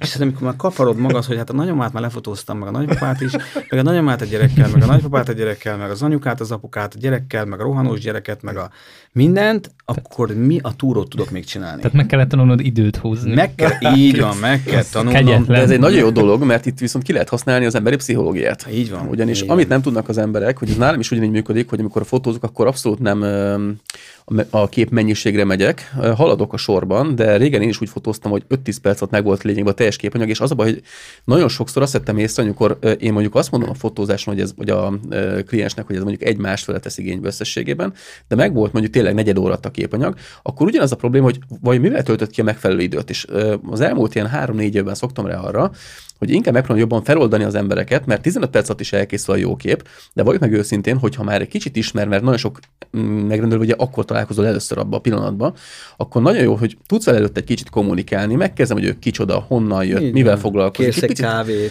igen, az életéről egy kicsit kifaggatom, és amikor már tud- tudok én neked, hogy mi a hobbija például, meg tudom azt, hogy ő egyáltalán kicsoda, akkor sokkal könnyebben fel tud ő is oldódni, meg én is azért magamról elmondok egy-két dolgot, főleg, hogyha hozzá tudom kapcsolni ugye az ő mondandójához. És ez azért nagyon fontos, mert ott kialakul kettőtök között egy olyan kapcsolat, egy kommunikáció, ami már a fotózás közben őt nem frusztrálja. Sokszor azt sem veszik észre, hogy én fotózok, miközben beszélgetünk, mert én beszélgetés közben fotózok, és ez egy nagyon nagy különbség, mert itt jön ö, előtérbe az, amit beszéltünk az előbb, hogy élményként éli meg a fotózást, mert ő vele beszélgetnek. Az életéről megtudunk információkat, ő válaszolgatott a te kérdéseidre, és fordítva is. És ez egy nagyon fontos dolog, hogy Valójában az emberek most már fotósból millió szám van. De olyan, ahol, amit beszéltünk egyszer Rolandal is, hogy hozzá nagyon sok a visszajárom, kb. a 70% visszajár, de pont azért, mert, mert egy nagyon élményként élik meg az egészet, és ezért ö, vágynak arra az élményre, ezért újra bejelentkezik, meg hozza a családját, meg a rokonait, meg a mindenkiét. És van olyan emberem, például egyéni fotózáson 7-8-szor, 10-szer volt nálam, és ez a nem mindegy, mert mindig elégedetten megy el, és mindig boldogan megy el, és mindig úgy ír vissza minden fotózás után, hogy ő ezt imádta ezt az egészet, megint fantasztikusak lettek a képek, és mindig tök mások. Hát én úgy gondolom, hogy azért jó, hogyha végig tudsz menni ezen, amit én is mondtam, hogy én nagyon gyorsan fotóztam, és akkor le kellett szisztematikusan lassítanom magamat, és átgondolni, hogy oké, okay, de hát végül is igaz, eh, lehet, hogy jobb esetben van, aki azt mondja, hogy jó, hát 20 perc alatt akkor megvolt, megvolt, Eh, ne eh, szekírozzuk tovább már a gyereket, de például pont az, amit te is mondasz, nekem is nagyon fontos az, hogy bejössz, szia, ülj le, mutasd meg, mit hoztál, ugye a stylingról beszéltünk, melyik az a ruha, nem, az nem lesz jó neked, az a magas nyakú, vedd inkább fel azt a, a barnát, azt a barna inget, megiszunk egy kávét, beszélgetünk, és észre se veszi, hogy tulajdonképpen ez már részese maga a fotózásnak, de mire már oda beül hozzád a székbe, vagy eléd, akkor te már ott már végignyom, végignyomod ezt a pszichológiát nekik. Tehát ez most már ugye nekem is sikerült ilyen szinten lelassulnom. Családi képeket viszont már pont ezért nem nem csinálok, mert talán türelmem nincsen a, a, rohangálós gyerekekre annyit, hmm. úgyhogy meg szokták, mond, meg szokták kérdezni, hogy csinálok, és mondom, hogy hát csak akkor, hogyha ha nagyon olyan, olyan ismerős vagy, vagy kliens, aki, aki nagyon szeretne jönni, akkor, akkor esetleg. De térjünk vissza egy picit gyorsan, mert szerintem elfutottunk itt a digitális, hogy, hogy én hogy váltottam. Dolgoztam egyébként előtte egy másik stúdióban, ahol szintén ilyen e, stúdióvezető voltam, és ott a tulajdonos hozta be először, már nem emlékszem rá, Kodak kamerák voltak, egy megapixeles Kodak P645 kamera. vagy valami Hát lehet, erre nem emlékszem, de azt tudom, hogy akkor próbálgattuk ezeket, és borzalmasan szarok voltak. Ezt így, emlékszem, hogy ekkora kis kijelző volt, alig lehetett látni rajta, de hát egy megapixel volt, és akkor föl lehetett nagyítani egy bizonyos mértékig, és hogyha csináltak körülbelül egy ilyen, ahogy mi szoktuk mondani, 8x10-est, akkor az már jó volt, de borzalmasan pixeles volt, nagyon kezdő Photoshoppal, és akkor, hogy, ahogy indult ez az egész, akkor mentek ugye föl a megapixelek, változtak ezek a kamerák, és én is megvettem egyébként az első filmes kamerám mellé, akkor már Canonnal dolgoztam, megvettem a Canonnak a 10D-jét. Mm, az volt az első digitális kamerám. És azért volt érdekes, mert emlékszem, mert tisztán ugye egy ilyen dupla hevederes dologgal dolgoztam. Egyiken jobb oldalt volt a filmes kamerám, mert az volt a biztos, bal oldalt lógott a 10D. És akkor mondtam, hogy amikor megcsináltam a, a filmes kamerával, az, ami tuti kellett nekem, akkor mondom, egy párat lövök ebből a 10D-be. De nagyon emlékszem rá, hogy mennyire izgultam, mennyire nem voltam biztos abban, hogy én digitális kamerával jó képet tudok csinálni, és sokkal fontosabb volt és biztosabb volt nekem a filmes kamera akkor, mint az a 10D. És akkor szépen lassan, hogy ez kezdett ugye átmenni. Hát azért nem olyan rossz ez a 10D. Rögtön látom, fú, tök jó. Oké, okay, lehet ebben dolgozni. És hát ugye nekem ez volt a digitális revolúció, így váltottam át szép lassan. És mit vettél észre a 10D-nél, hogy mondjuk képminőségben mennyire volt másabb, mint a filmes? A színek voltak borzalmasan rosszak, arra emlékszem nekem az, az, az nem jött be. Meg egy nem is nagyon láttam ezen a kis kijelzőn, igazából volt valami kis kijelző rajta, de érdekes volt az, hogy és utána ezt, ezt én átváltottam abban, hogy ha volt olyan szituáció, én nem, nem mértem, de stúdióban volt, hogy volt nálam ugye fénymérő, esküvőkre nem vittem, figyeltem arra, hogy azért, azért ott legyen, ahol, ahol kell. Nagyjából mindig meg volt azért pici izgalom, hogyha leadtál egy esküvőanyagot a nyomtatóba hogy most akkor ez tényleg jó lesz -e. És ugye az évek alatt azért kialakul az, hogy az ember megtanulja, hogy oké, okay, jól mértem be, szuper volt, segített a gép is, de a 10D-nél azért visszajött az, hogy akkor otthon, míg előhívták ugye a filmeket, addig otthon meg tudtam nézni, hogy körülbelül hogy nézett ki az esküvő. És én akkor már rögtön át is küldtem e-mailbe egy pár képet a párnak, akik teljesen oda voltak. Tehát nekem igazából a digitális kamerának a lényege nem feltétlenül az volt, hogy én rögtön láttam azt, hanem én rájöttem arra, hogy ennek egy borzalmasan nagy marketing ereje van. Az, hogy te rögtön olyan gyorsan tovább tudsz küldeni egy pár képet. Hm. És itt jön be az, amit mondtál, hogy türelmetlen ember vagy. Így van. Azonnal ott volt előtted a kép. Így van. Én már egyenes út volt akkor a digitális. Így van, és figyelj, én dolgozok most is néha napjában egy-két filmes kamerám, néha belegyűrök egy, egy tekers filmet, de én is azt hittem egy ideig, hogy majd, majd visszatérünk, meg jó lesz, meg, de nem, nem. Tehát ez, ez, már, ez már tényleg akkor, hogy maximum olyan nyugdíjas teszek, és valami plusz kell az életemben, hogy én még, még filmmel fotózzak, ismerem, tetszik, látom a különbséget, nagyon-nagyon szépen le tud lassítani. De hogyha ha arról beszélünk, hogy lelassuljál, és, és kicsit jobban odafigyelj a fotózás, és ne az legyen, hogy mondjuk az ilyen szuper, hipermodern gépekkel nyomsz ezer darab képet egy perc alatt, hanem tényleg lelassuljál, lélekben figyeld azt, amit meg fogsz komponálni és megcsinálod azt az egy darab két darab képet, akkor például nagyon jó erre egy, egy jó, nagyon drága, de mondjuk egy, egy, egy Leica rangefinder.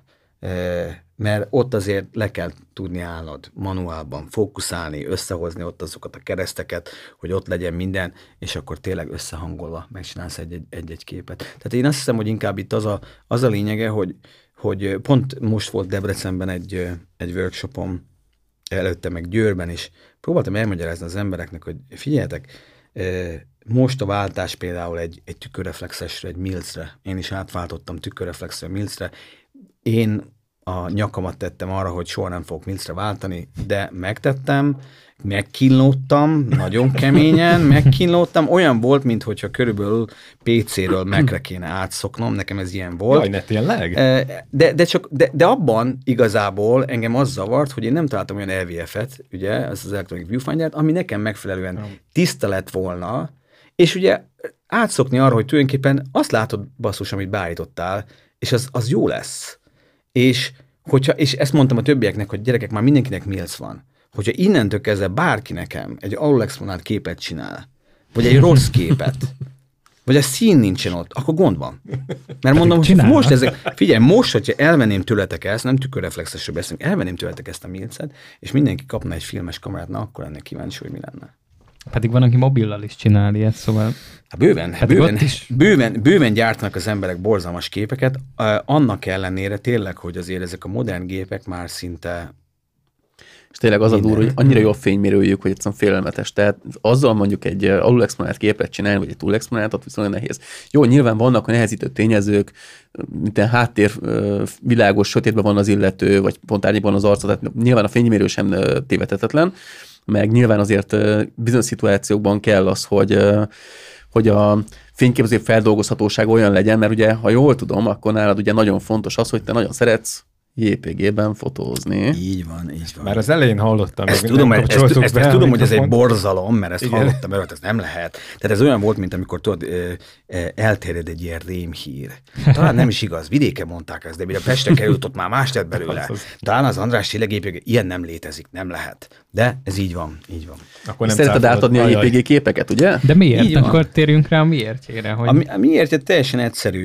Én úgy gondolom, hogy ha te egy valamire való fotós vagy, és egy valamire való géped van, főleg mostanság, akkor nagyon könnyű normális képeket csinálni. És most a normálisra nem feltétlenül a kreatívot mondom, hanem az, hogy az expód az ott legyen. Színekben is. Tehát, és annyit változtak ugye tényleg ezek a gépek, fejlődtek, hogy egy magas izon is olyan gyönyörű képeket tudsz vele csinálni. Tehát emlékszem rá, hogy egy másfél évvel ezelőtt, nem, inkább egy évvel ezelőtt egy, egyik nyári esküvőn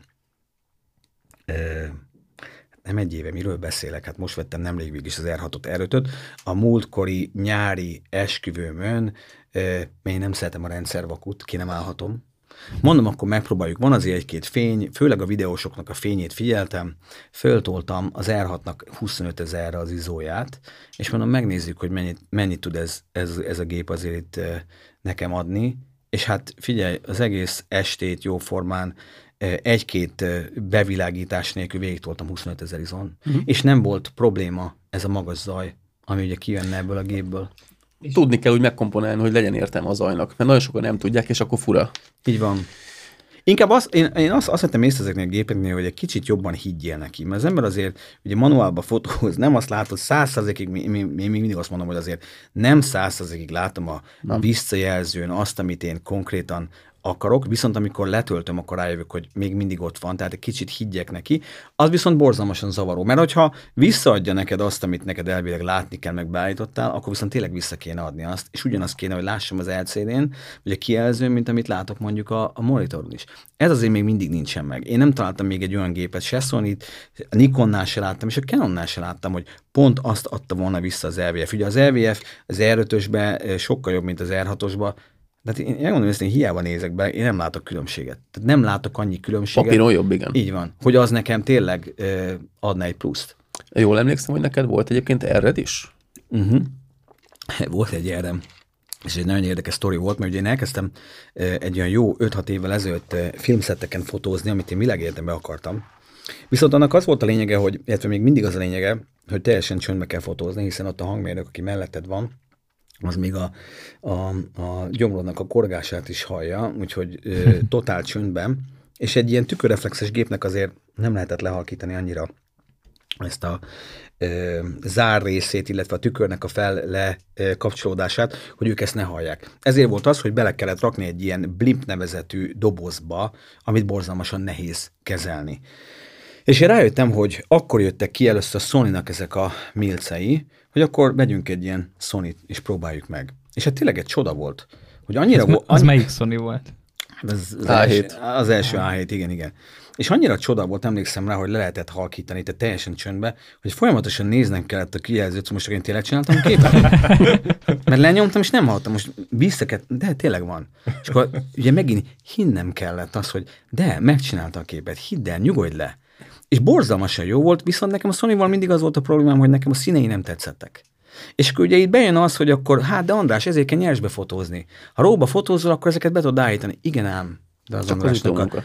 Türelmetlensége jön be az, hogy akkor, ha én be tudom JPG-ben állítani, és ez tök, és tök, tök egyszerűen nálam az úgy szokott működni, hogy a fekete-fehéret föltolom a kontrasztot és a, az élességet jobban, attól lesz nekem szép fekete-fehérem, és a színesből pedig leveszem a telítettséget. Ezt hiába csináltam meg például a sony akkor is sokkal narancssárgásabbak voltak. Tulajdonképpen számomra egy ilyen flat, lapos kép jött ki. Nem tetszett.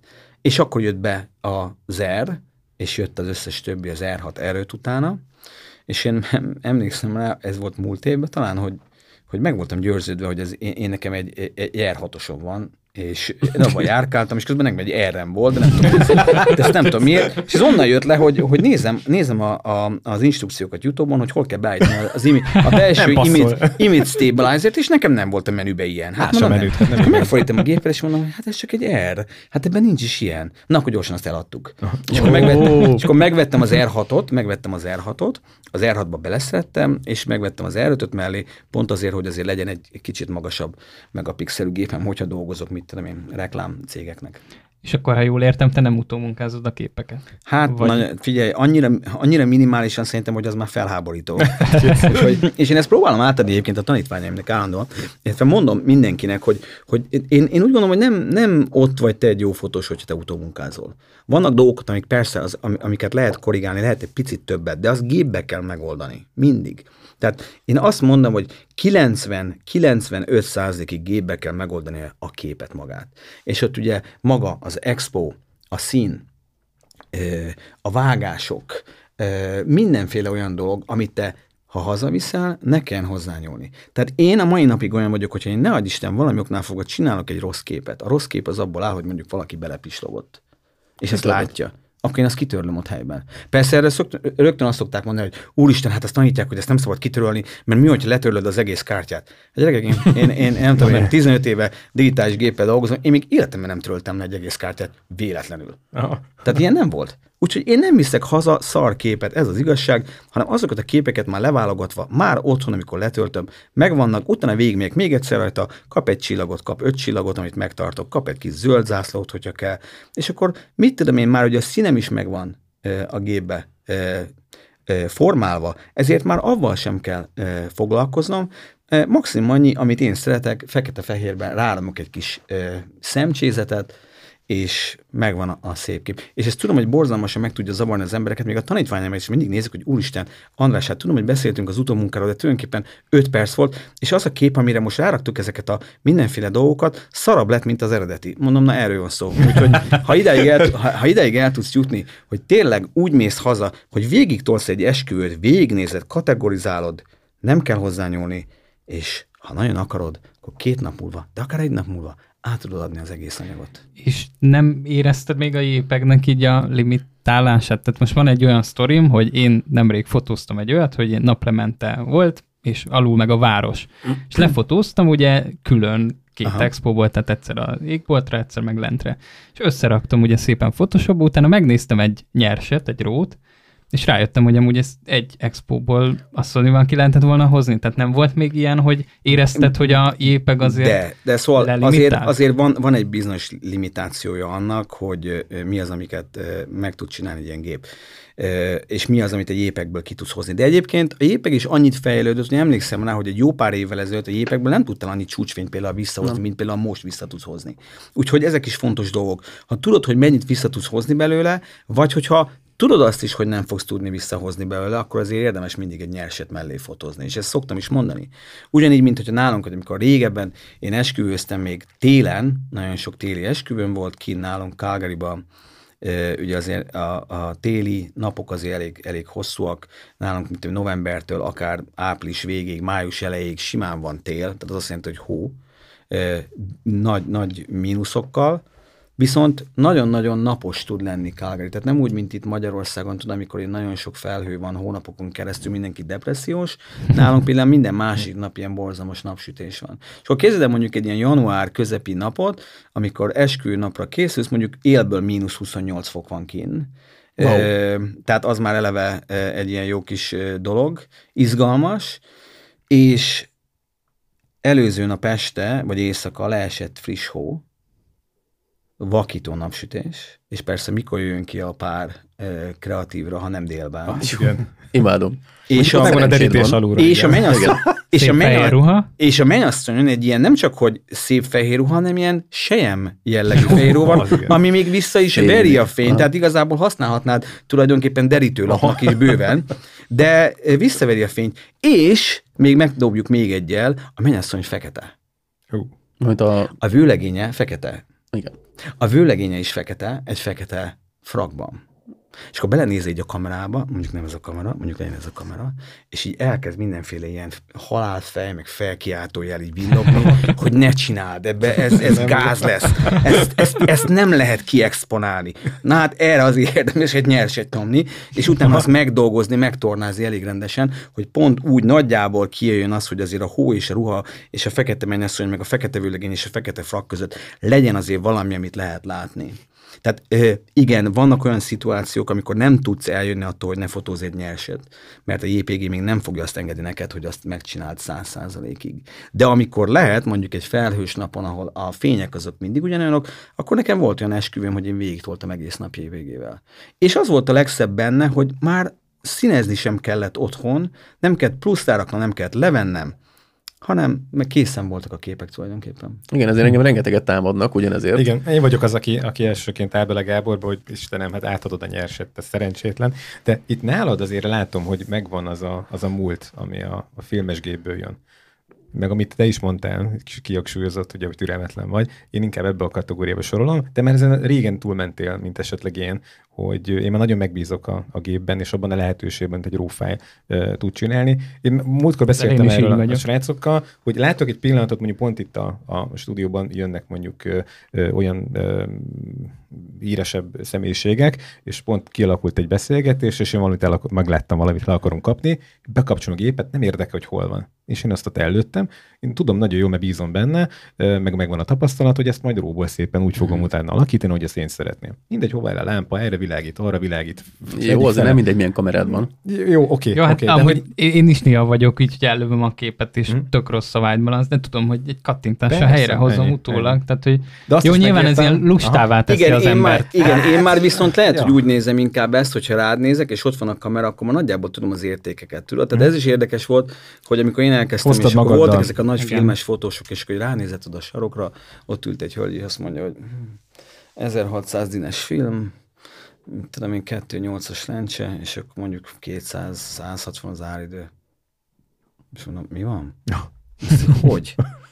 és és rájössz egy idő után, hogy igenis ezeket az értékeket valamilyen szinten össze tudod hozni. Tehát én is már bizonyos szintig nem azt mondom, hogy fejtelen azt mondom, hogy neked 400 izó van a fejedre írva, de pontosan tudom, hogy mit tudok bele kihozni. Mm. És hogyha egy négyen fotóznák, vagy egy haton, akkor tudom, hogy az áridőmet körülbelül hova fogom rakni. Tehát én már egy kicsit specifikusabb vagyok, és én, én azért azt szoktam mondani, hogy mindig el szoktam mindenféle döntést venni a géptől, tehát én inkább döntök helyette, én adom meg, és azt mondom, hogy oké, okay, nem azt mondom, hogy nem, nem fogok alul exponálni, vagy felül exponálni, de akkor mit tudom, egy picike kis mozdulattal javítok rajta. Tehát én már mondjuk nem mennék bele abba, hogy tök mindegy, hogy hogy van bekapcsolva a gépem, majd róba szarrá fogom, bocsánat, elnézést. Eh, de igen, szarrá fogom tologatni. Ez, van, Ez az igazság.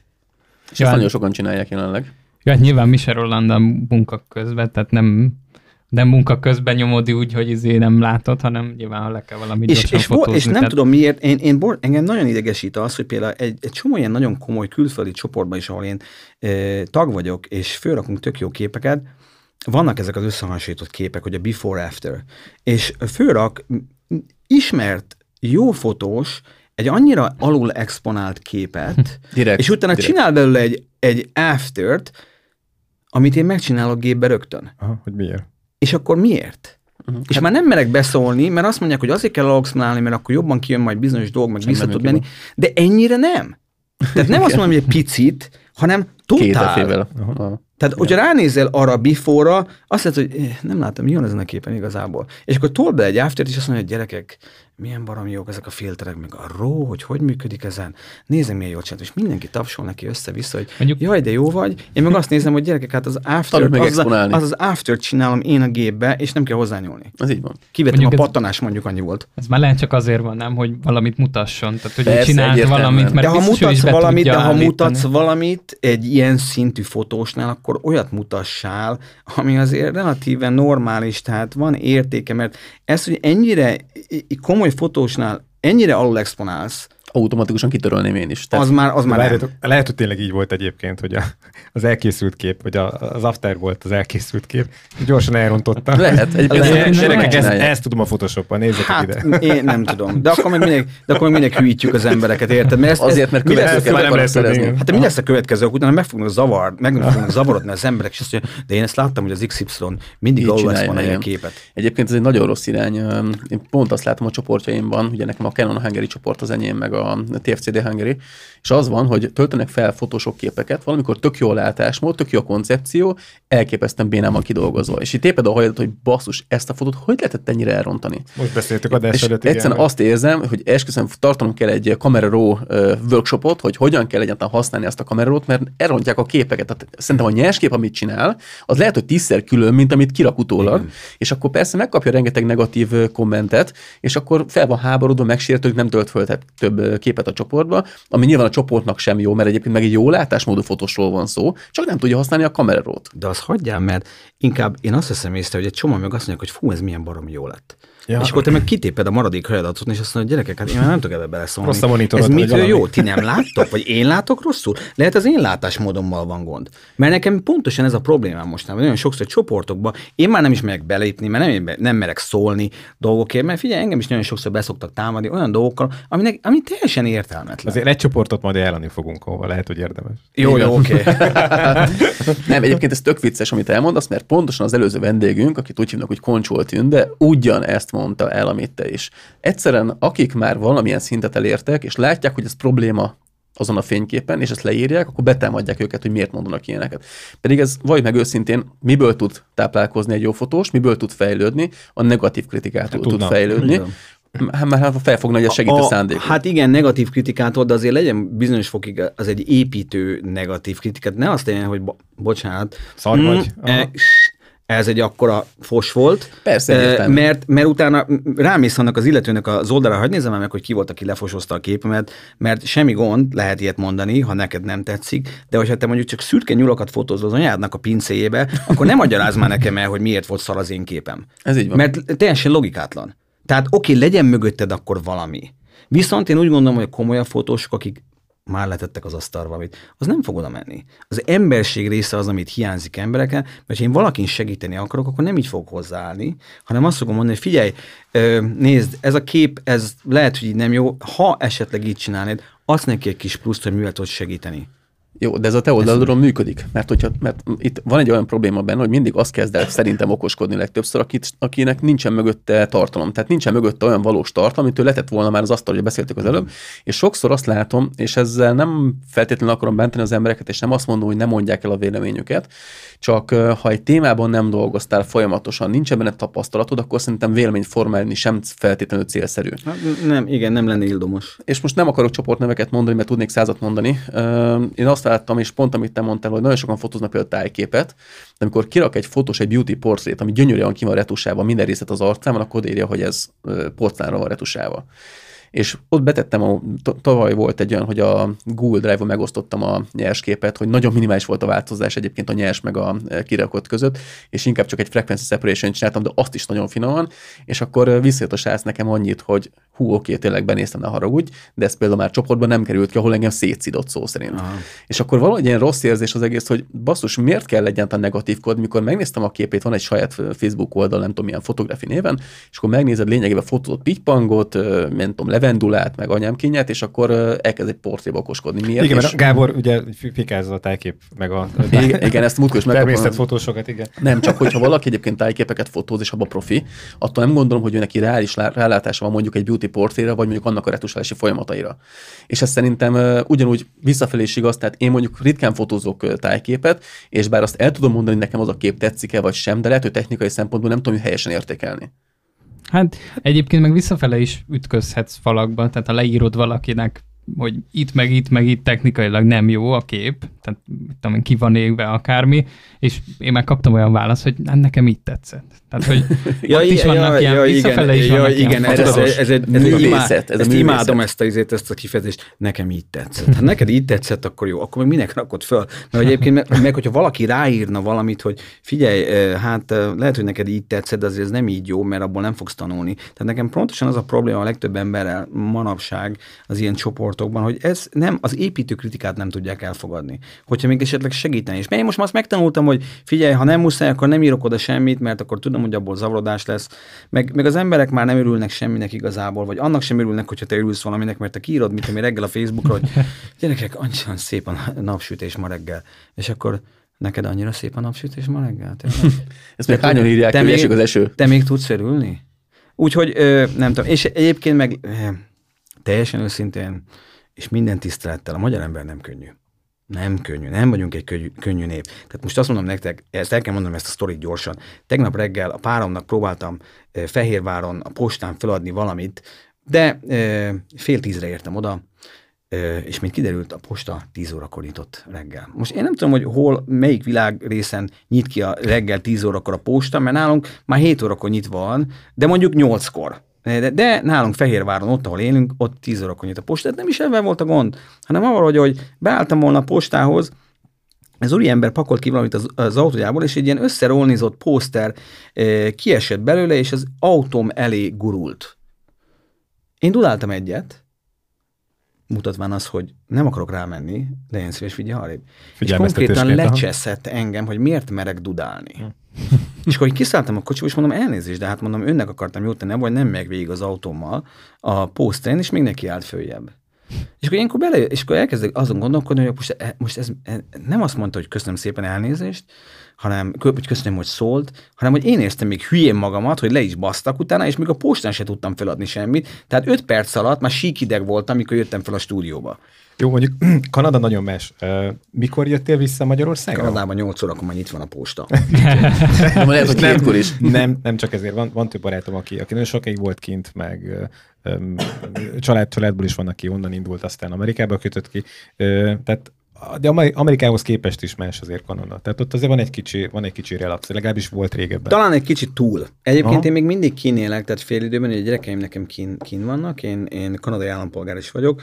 A téli időszakokra szoktam én hazajönni, azt jelenti, hogy szeptember közepe, szeptember vége, és akkor vagyok általában olyan május közepéig, május közepétől pedig nekem beindul kint az esküvői szezon, úgyhogy ott kint vagyok tulajdonképpen azt a részt, ami nem feltétlenül jó, mert nem tudunk együtt lenni sem a párommal nem tudom én se élvezni feltétlenül a, a nyarat itthon, nagyon szeretem a nyarat, tök sok programot lehet csinálni, sokkal több programot lehet csinálni Magyarországon, mint mondjuk ott nálunk Calgaryban, de a mentalitás persze nyugodtabb. Nagy különbség van. Nagyon nagy különbség van, viszont Magyar emberként azt is nagyon nehéz meg, megszokni, hogy ez a, ez, a, ez a birka tudat, tehát például egy gyors példa erre, sávos útban, mit tudom én, le kell kanyarodni két kilométer múlva, akkor a, jobb, a jobb, teljes jobb sávban már két kilométerre beáll a kocsisor, mert nem mernek előbbre menni. Ugye én meg jó magyar módjára az utolsó pillanatban, az utolsó 0,5 méteren megyek be két autó közé. Nem úgy természetes, hogy ebben én leszólítottam volna bárkit, de ez valahogy így működik. És persze ennek is megvan a, a, a szépsége, meg a, a, a rossz oldala, de ez egyértelműen nálunk valahogy ez a, ez a hátba veregetős, őszintén segítek, az nem nagyon megy. És ezt, ezt kéne nekünk kicsit jobban csinálni, például csoportokban is. Tényleg az, hogy ha valakinek, valaki föltesz egy, egy valamire való képet, ami, ami szép és tetszik, akkor olyan nehéz odaírni, mondjuk, Megdicsérni, hogy ugye? figyelj, ez tök jó lett. Aha. Jó lett a hangulata. Lehet, hogy nem jó a szín, lehet, hogy nem jó komponálás, de a hangulata jó volt. Hogy adni egy kis plusz, mert én emlékszem, hogy amikor én elkezdtem fotózni, és nem álltak velem szóba fotósok, mert mit én, nagy volt az egójuk, vagy nekem nagyon rosszul esett. Én emlékszem rá. Én, sőt, én, én azt gondoltam, hogy, hogy, hogy én biztos egy semmire való fotós vagyok, hogy, hogy én nekem nem különb a munkám, mint bárki másnak, aki bejön ebbe a szakmába. De amikor kaptál valakit egy plusz pozitív visszajelzést, az a világot jelentheti valakinek. És én van. nagyon fontosnak tartom azt a mai napig, hogy igenis én oda fogom írni azt, hogy figyelj, ez tök jó volt, ez tetszett nekem. Hm, Ugyanez nálam is. Én is nagyon sokszor kommentelek és csoportokba, és az a baj, hogy uh, régebben még néha leírtam a negatív kommentet, de ugyanazt kaptam meg, mint amit sokan mások, hogy hiába volt maga a kommentnek a tartalma, az teljesen valós, és hibára felhívta a figyelmet, és abszolút uh, Építő építő jellegű Mhm. volt a kritika, konkrétan elküldtek az anyámba. És egy idő után rájössz, hogy nem szabad negatív dolgokat bekommentelni, és inkább úgy vagyok vele, hogy ha valakinél látom azt, hogy ez a kép egyébként nem jó, és be tudnék kötni, akkor, inkább oda, már se, ne- oda, így oda van, se akkor írok. inkább nem mondod. És De akkor ez, ez jó, ez? Nem. De ettől nem tanul az ember. Nem, és hát az a attól, hogy állandóan fontos, hátba veregetnek, attól te nem fogsz fejlődni. Ez így van. És a másik része meg, hogy amikor viszont most már rászoktam arra, és most már azért egy jó egy éve talán ezt csinálom, mióta az adásunk megy, már előtt is ezt csináltam, de már az adásunknál is abban figyeltem oda, hogy abban a pillanatban, hogy látok egy tök jó képet, akkor inkább azonnal abban a pillanatban, hogy nehogy elfelejtsek később kommentet írni, már be is kommentem, na ez szuper lett, profi vagy, nagyon ügyes, szép a csapat, vagy jól, jó lett a kép, vagy valami olyan pozitívot odaírok, ami, ami tényleg ösztönzi a fotós, hogy igenis éneket készítsen, mert nagyon jó az irány. Igen. És az a baj, hogy viszont ez tök rossz, mert például nagyon sok csoportban vagyok, és nagyon sokszor látom azt, hogy nagyon profi, nagyon jól exponált, nagyon különleges sorozatoknál egy komment sincsen, vagy egy-kettő kommentel le van zárva, nagyon kevés lájkal. Persze, mert sokkal könnyebb, meg izgibb leírni azt, hogy hú, szar ez a fotó, mint az, Másra hogy amúgy használjuk, igen, tök a szép. Tehát, közösségi hogy itt, médiát. igen, Hát ez baj. meg, meg Ez ez baj. folyamatosan erősödik amúgy nekem ez a teóriám, hogy a, aki picit is elkezd érteni hozzá, vagy esetleg már tényleg egy szintet meghalad, az elkezdi feladni ezeket a csoportokat, és kilép belőlük, és nem De ír annyi kommentet. Van egy kis De, jellege, kicsit igen. elfáradnak, és, El, és eltűnik fáradni. szépen ez a normális kritika. Én annó ki lettem dobva egy csoportból, képzeljétek el, nem mondok csoportneveket, majd esetleg magára is, mert az admin akkor gondolkodjon el saját magán. Annyi tört, Szégyeld magad. igen, annyi történt, hogy felraktam egy sorozatot, meg volt határozó, hogy maximum három képet lehet feltölteni, de nekem öt képből állt a sorozatom, és ezért öt képet töltöttem fel, és kiírtam, hogy kik voltak a csapatnak a tagjai. Fodrász, sminkes, modell, fotós. Ahogy de, kell. de, de, de, annyit, hogy senkinek nem volt belinkelve sem, és csak maga a Facebook profilja volt ugye Aha. belinkelve ott a... Nem is a profil volt belinkelve, a Tegelve, neve, be volt tegelve volt, igen. Konkrétan kizártak a csoportból. Mit spoilerezem itt az embereket?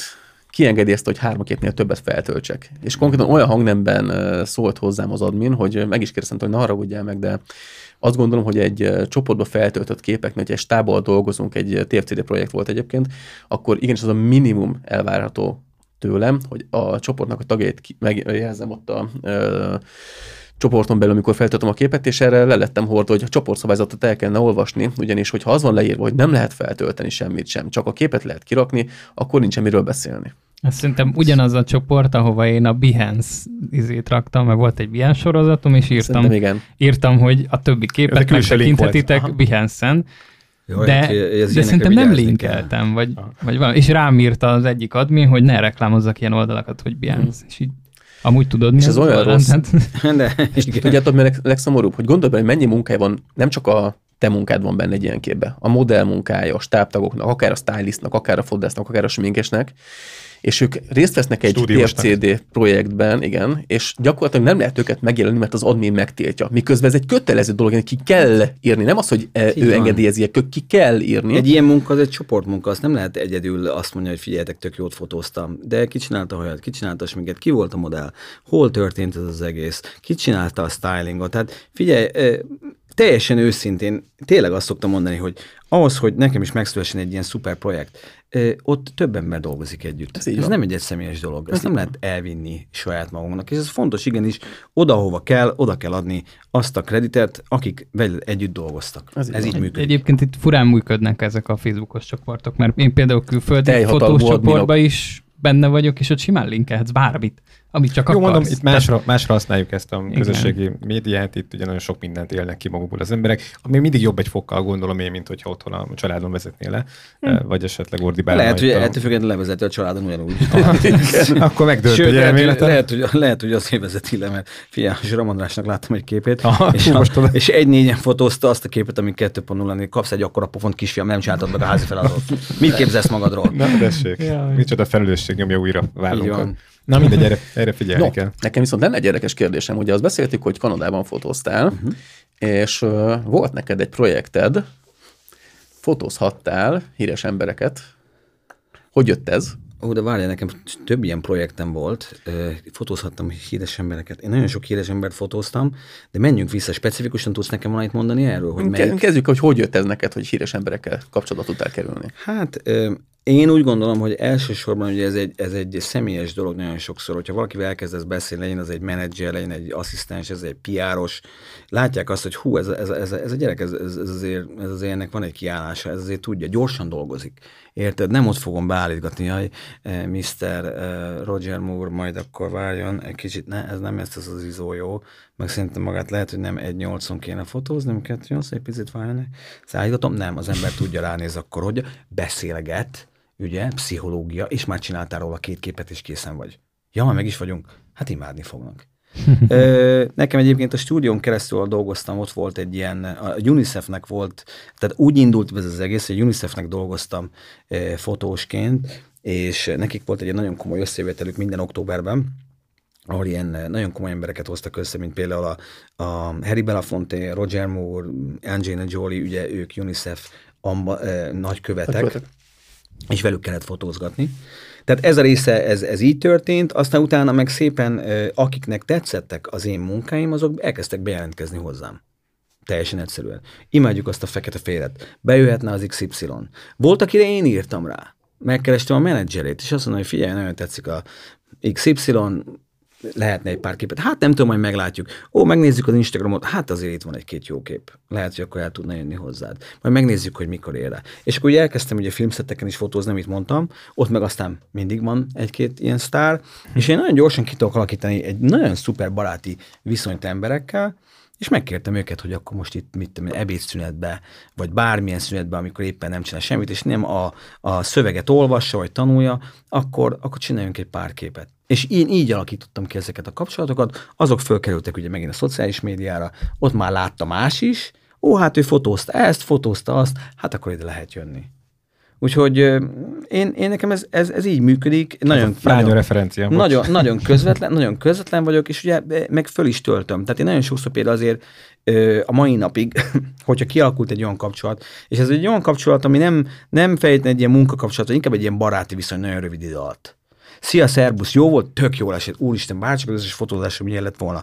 Hú, tök jó. Megadja az e-mailt, megadja a telefonját. Mit tudom, egy idő után ráírok, figyelj, hogyha tetszett, akkor gyere be valamikor máskor, akkor már nem lesz itt a stylist, nem lesz izé. Csak téged nyersbe lefotózunk úgy, ahogy vagy, izzadtan, jól fog kinézni. Ilyen nem nagyon történik velük, tudod? És ők is ezt akarják, hogy ne az hogy körülöttük ezer ember ugrál, kiküldik ezeket az embereket, kiküldjük, csak mi fotózunk el kettesben, egy ilyen sok, sokkal személyesebb találkozó lesz.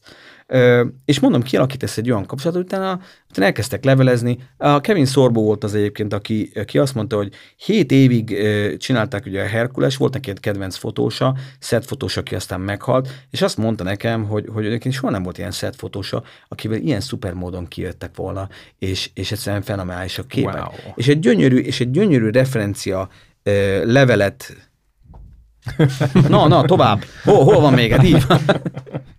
Egy gyönyörű, egy gyönyörű referencia levelet írt, ami tényleg nagyon megható volt. És, és én azt gondolom, hogy, hogy ilyenkor jössz arra rá, hogy azért, amit, amit teszel, az valahol működik. Mert ha ő észreveszi, egy ilyen művész észreveszi, egy ilyen ember észreveszi, és annak a környezete észreveszi, akkor végül is most, a, aki beszólt neked a csoportba a szürke nyúllal, hogy neked nem ott van a fókusz, hogy kéne, az ki nem szarja le. Érted? Na, ez ez a lényeg. Egyébként teljesen jogos. Nem?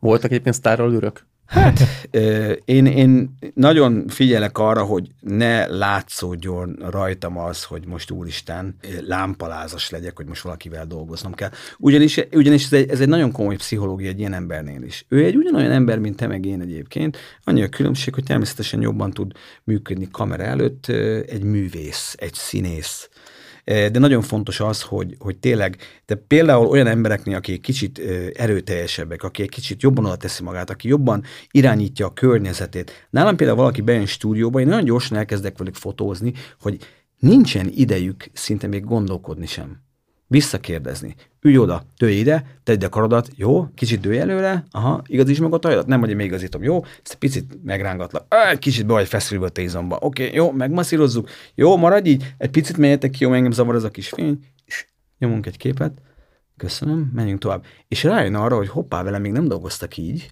Egyszerűen neki semmi ez nem, nagyon, ez egy, nagyon egy nem, és ez nagyon gyorsan történik. Ugye ez is rengeteg pszichológia. És én ez az, amit visszakapok rengetegszer emberektől, legyen az egy híresség, egy celeb, tök mindegy, vagy egy átlagember, hogy András, figyelj, annyira, annyira, tehát én nem is tudtam, hogy már elkezdtünk fotózni, hogy már meg is vagyunk. Ott volt például, emlékszem rá, az egyik legkeményebb ilyen fotózásom magazinak Esztergályos Ceciliával. Esztergályos Cecilia is a, a veje, aki a, a hú, most elfelejtettem a, a, az úriembert, vízilabdázó, Fodor Rajmond. Fodor Rajmonddal fotóztuk őt, és hát ugye természetesen mi történik, általában ilyenkor már nekem marad öt perc. A sminkes, hajas, stylist, interjú anyám csúkja. Na András, a művésznőnek el kell mennie, öt perc múlva csinálja varást. Köszönöm, nagyon kedvesek vagytok. Oké, okay, megoldjuk.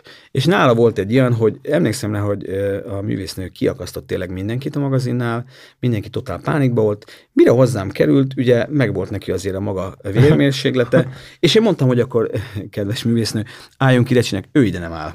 Mondom, jó, akkor üljünk oda, ő oda nem fog ülni.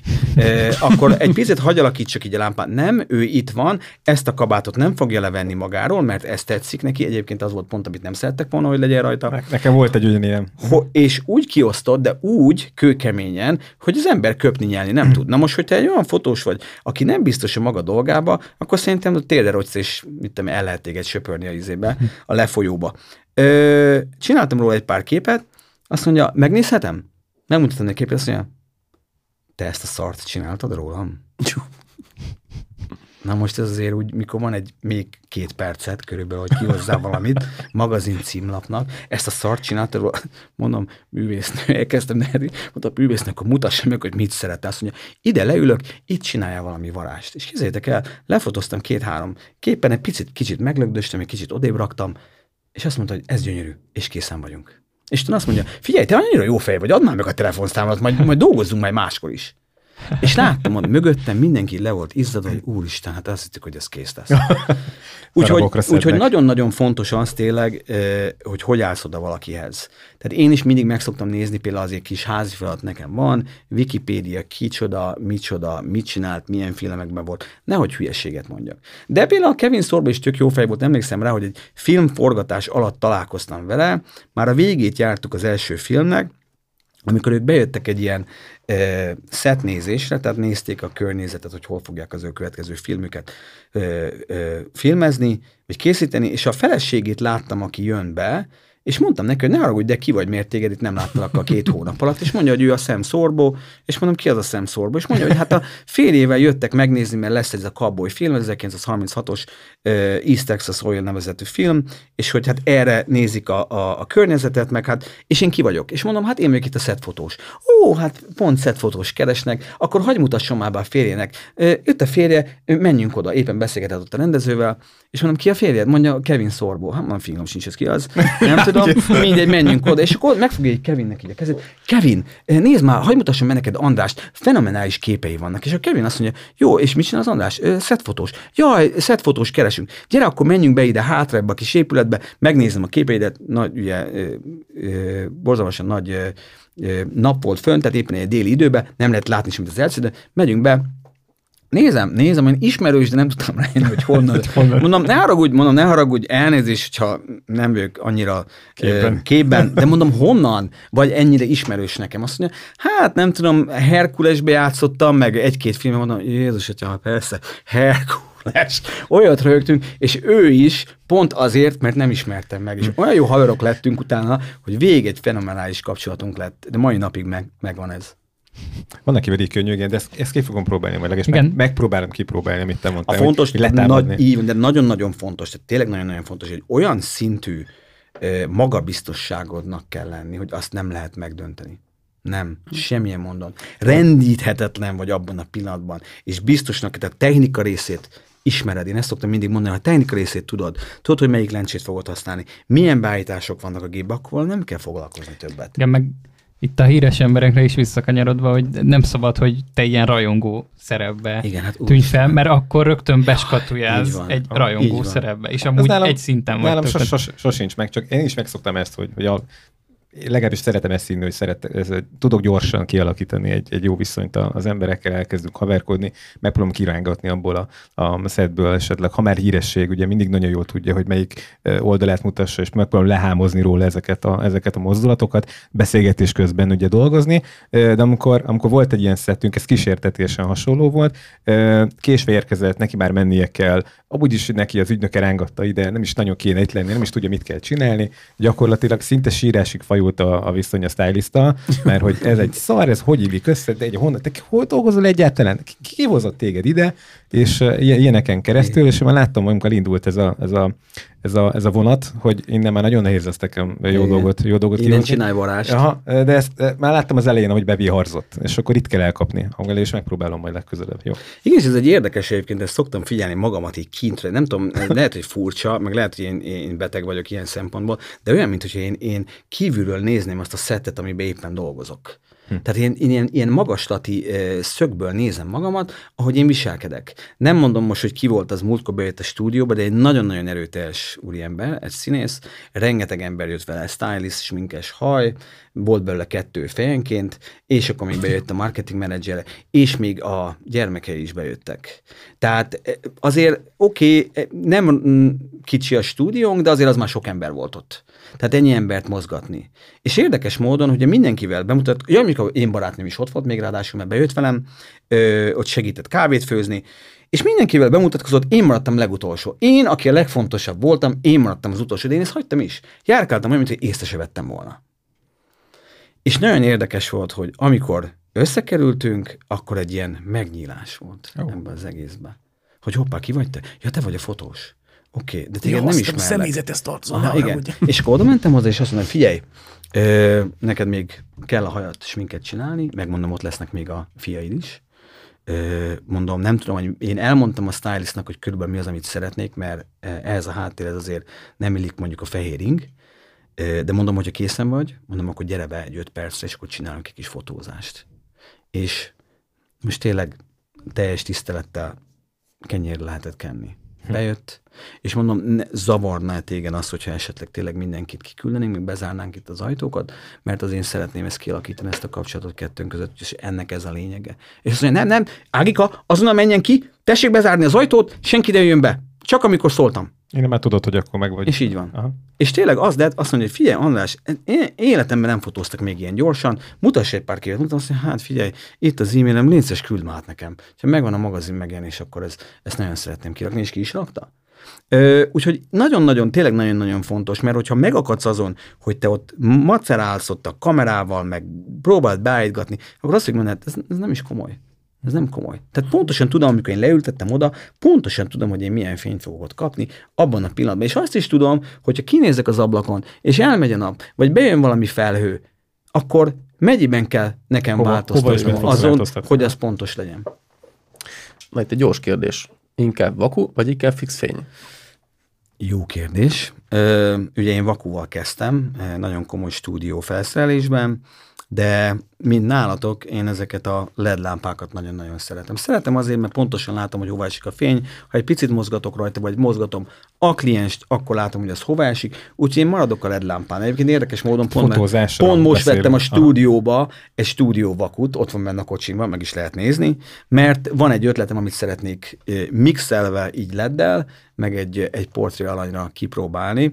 Úgyhogy én azt mondom, hogy mindenképpen LED, de vakúval ugyanúgy tudok dolgozni. Egyébként így fotózásokon szokott lenni segítséged, vagy csak te magad vagy? Attól függ, hogy milyen fotózás. Tehát, hogyha mondjuk egy magazinfotózás van, vagy egy reklámfotózás, akkor azért szokott lenni segítségem, de inkább én azt szoktam mondani, hogy ugye vannak magántanítványaim is, hogyha valaki el akar jönni tanulni tőlem, akkor nyugodtan eljöhet, vagy ugye van nekem is program, egy mentorprogram, amiben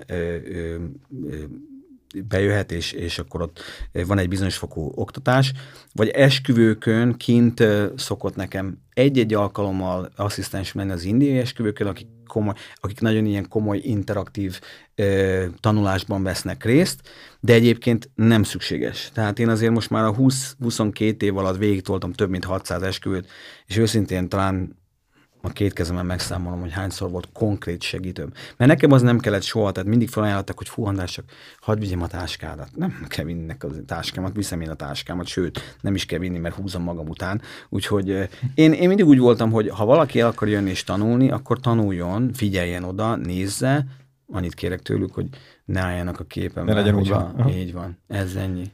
És mi jellemző a munkásságodra? Mi az, amit te fontosnak tartasz egy fényképen? Mitől jó egy fotó számodra? Hát nekem, ö, nekem ugye pont, én azt szoktam mondani, hogy az első dolog, amit meglátok egy képen, amikor ránézek, hogy mi az, amit nekem visszaad. Milyen az a, az a, az a, az a feeling, amit, amit egy képről, hogyha én ránézek, rögtön visszajön. Azon kívül, hogy mit tudom én, nem jól van exponálva, vagy nem jó a, hogy is hívják. Én mindig rá szoktam, ez nekem azt szokták mondani az én képeimre, hogy András, a tiédben benne van egy csomó lélek. Ez így van. Én például mai napig nagyon-nagyon szeretek beleváskálni, vagy válkodni az embereknek a lelki világába, a férfiakba, és bejön valaki, és tudja, hogy fia, szeretnék ilyen tök jó képeket magamról, meg ezzel mondom, Tinderre. Szadítjes, deregei, kamerád, ide üljél le, kávézzunk egy picit, és akkor elkezdünk beszélgetni, és múltkor is volt egy ilyen sztorim, ez múlt évben volt, nagyon emlékszem, nagyon-nagyon maga, magabiztos úriember bejött, elkezdett magyarázkodni nekem, hogy így meg úgy, mondtam, hogy tök jó, megkérdeztem, hogy mit csinál, és amikor leült elém, akkor így nézegettem így a kamerámat, nem is néztem a szemébe, és mondom, te figyelj, és ö, otthon minden rendben van közted és az asszony között? Hú. És akkor így, így emlékszem rá, hogy így, így, így nem kapott levegőt egy fél percig, azt mondja, ezt, ezt most miért kérdezed? Mondom, teljesen egyszerűen, mert a gyerekekről beszélt idáig, fél órán keresztül, mondom, de úgy érzem, hogy valami nem stimmel otthon. És azt mondja, hát képzeld el, ja, nem vagyunk most túl jól. Mondom, figyelj, maradj ebben a pózom, ez nagyon jó az a kép. Szegény. Már ledobta az állat, és, és, és akkor ugye a... ezt továbbvíve ezt az egészet, meg lett törve az úriember, akkor utána mondtam, hogy jó, de azért biztos lehet ezen segítség, lehet ezen segíteni. Mondom, nincsen beszélve semmi. Én azt ajánlom neked, hogyha majd végeztünk, és hogyha élmény lesz az egész, hogy gyertek vissza hozzám, és akkor csinálok rólatok egy tök jó sorozatot. Mondom, akkor, Kentem. mondom, akkor vissza, össze tudlak benneteket hozni jobb pszichológia, mint bármelyik pszichológus. Hm. Nem váltak el? Nem, azóta is, egy, azóta, azóta is együtt vannak, de jó, persze ezt nem ilyen szinten szoktam azért tolni mindig. Az ember mindig érzi, hogy kivel mit és meddig lehet ezt elvinni, de én ezt nagyon szeretek játszani és gyorsan csinálod. És pontosan tudod, hogy mikor lehet ezt az egészet megváltoztatni, vagy mikor kellemetlen már a szituáció, és akkor váltasz egyet.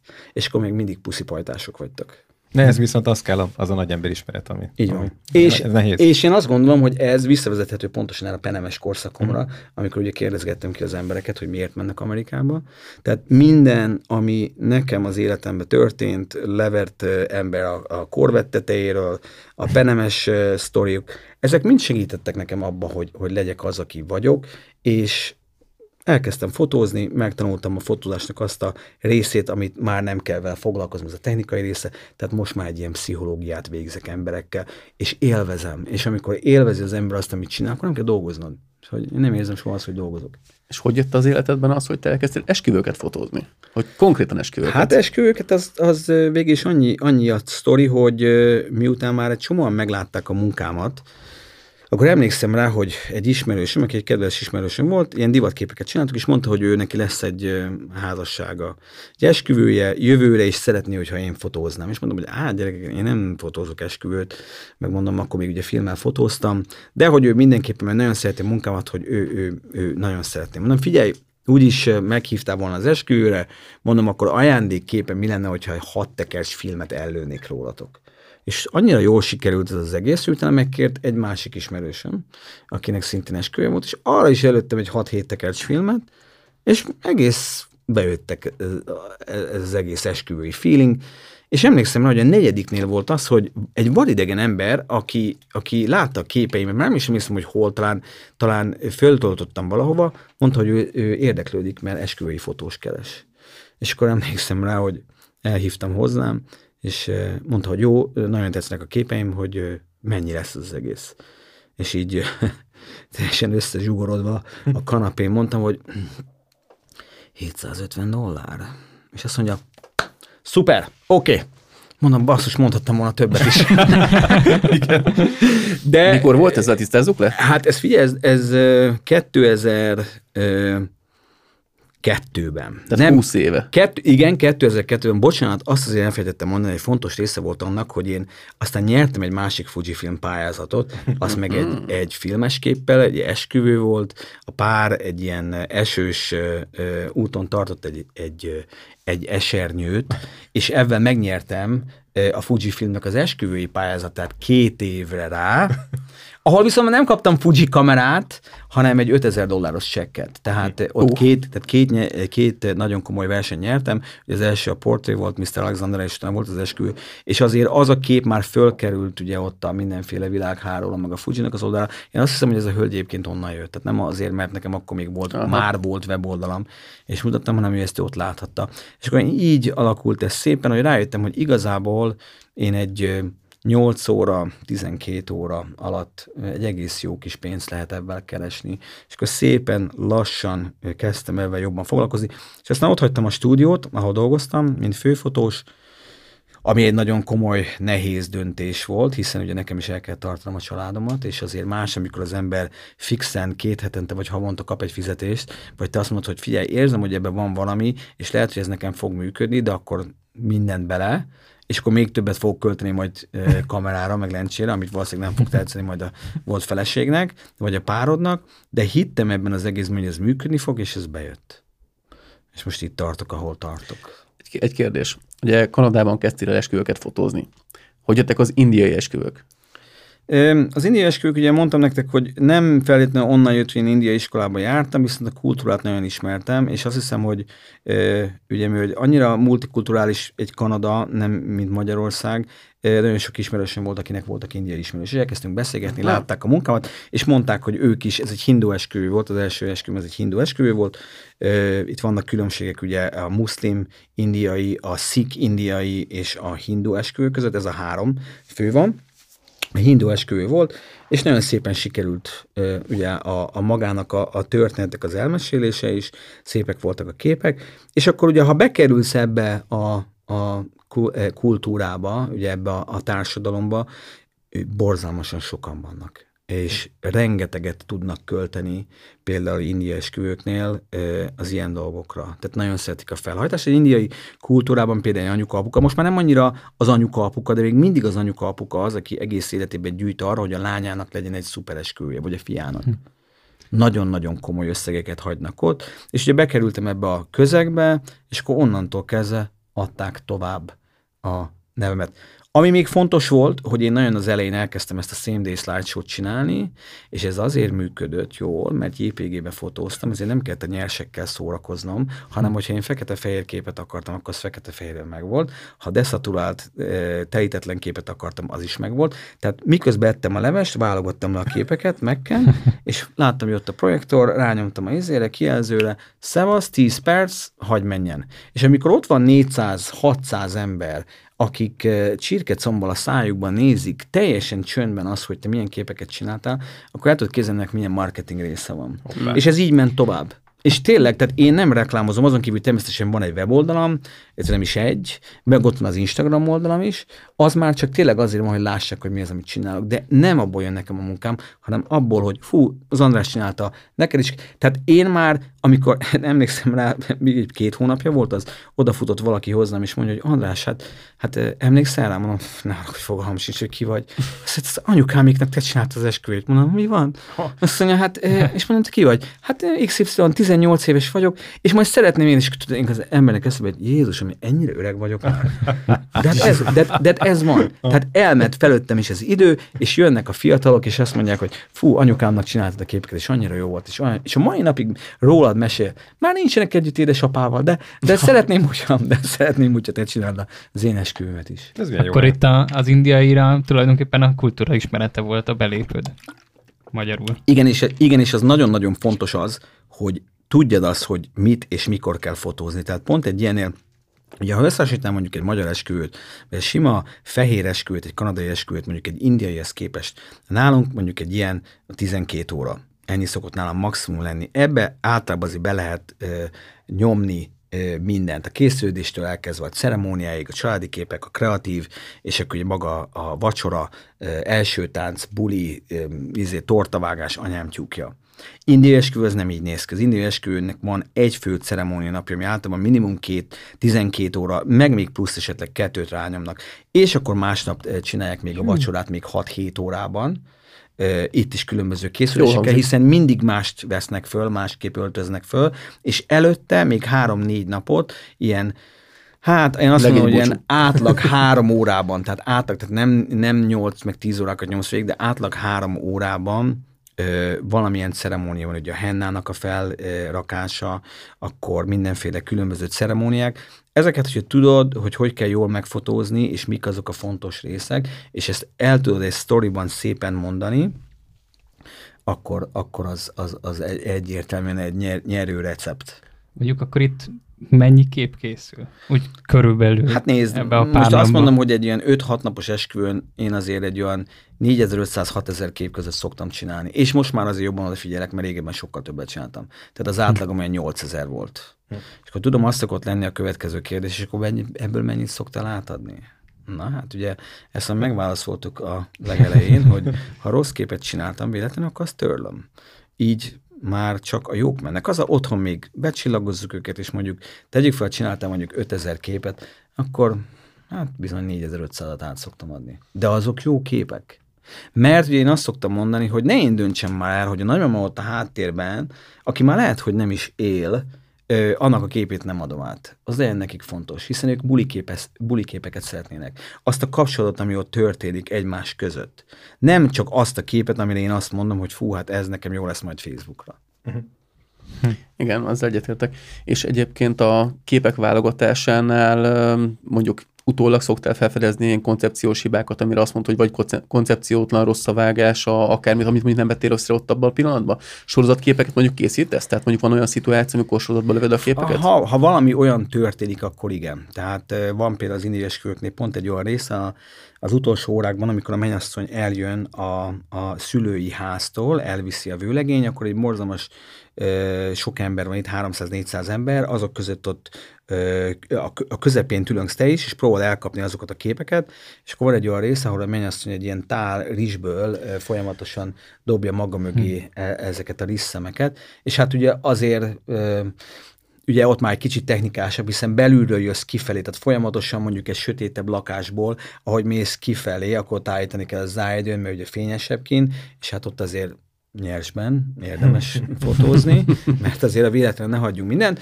és akkor ott például a sorozatot. Vagy régebben voltak nekem ilyen futós képeim, mert a vőlegényel csináltam meg a, a haverjaival, ezeket most már nem csinálom, de nem fejtelenül csinálok sorozatképeket, én nem hiszek a, a nyomom a, a, izét a, a billentyűt, amennyi belefér, mert teljesen fölösleges nekem 25 ezer képet hazavinni, amikor meg tudom mondani mondjuk 5 ezerből is. Persze.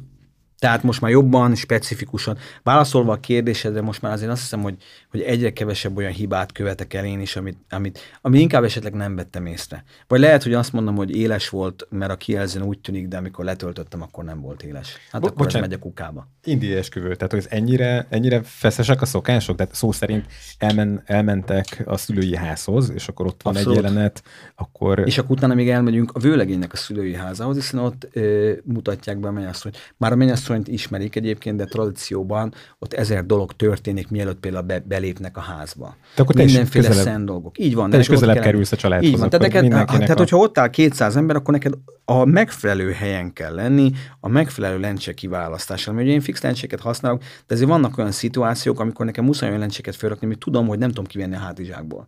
Tehát nem rakhatod le a hátizsákot, mert oda már az életben nem fogsz tudni visszamenni, hogyha te onnan eljöttél.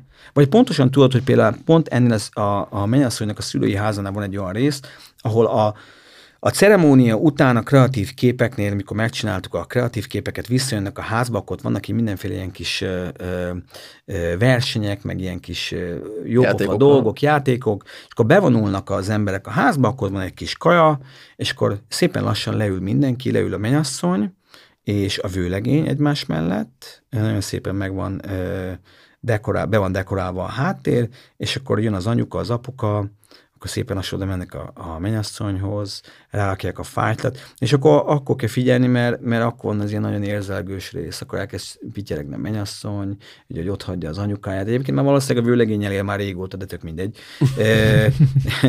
De azért ők még mindig elég komolyan tartják ezt a kultúrát, és akkor van egy ilyen nagyon érzelgős része, de ezt, ezt, úgy, ezt úgy képzeld el, hogy mondjuk te, én leülök velük szembe, és mondjuk a nagymama vagy a anyuka itt van mögöttem, és még mondjuk a barátnőjével beszélget, de én már tudom, már érzem, hogy az anyuka mindjárt el fogja sírni magát. És akkor figyelni kell arra, hogy hoppá, akkor őt is lefotózni. És én mindig, el, én még mai napig elnézést kérek mindig mindenkitől, oda megyek az anyuka, az apuka, azt mondom, ne haragudjatok, mondom, amikor sírás lesz, meg bőgés, meg legnagyobb fájdalom, hogy elmegy Hát bizony ezt a 16-35-ös az arcot be fogom. Úgyhogy mondom, elnézést kérek, tudom, milyen kellemetlen, de mondom, ettől lesznek azok a szép képek. Mhm. Uh-huh. És ezt ők teljes mértékben el tudják fogadni. Tehát borzalmas sok mindenre kell neked fot, figyelni akkor, és hogy én maximálisan nem ajánlom senkinek azt, hogy rögtön úgy kezdje a, a karrierjét, vagy még hogyha fotózott is esküvőt, sima esküvőket tíz éven keresztül, hogy bevállaljon egy indiai esküvőt. Meg garantálom neki, hogy el fogsz csúszni rajta. Ha, ha már itt tartunk, még, még egy extra kérdés. Azért nálunk ilyen nem nagyon gyakori, de hallunk esetleg ilyen sztorikat mondjuk Indiából. Volt részed esetleg, hogy látszott mondjuk egy kényszerházasság, vagy olyan körökbe kerültél be, ahol tudtad, hogy mondjuk ez mondjuk a családoknak a, az összekötéséről, és nem a pár összekötéséről szól? Ilyet elvállalsz -e? Nem, nem, nem voltam ilyen szituációban. Az igazság régebben, még amikor elkezdtem egy 20 évvel ezelőtt fotózni, és mikor bejöttek az első indiai esküvők, akkor volt nagyon sok olyan szituáció, hogy emlékszem rá, hogy igenis elmentek például vőlegényt vagy mennyasszonyt választani a, a párnak Indiába. Hm. Vagy például nekem is volt egy indiai ismerősöm, és emlékszem rá, hogy beszélgettünk, beszélgettünk, és egyszer csak egy nyáron eltűnt.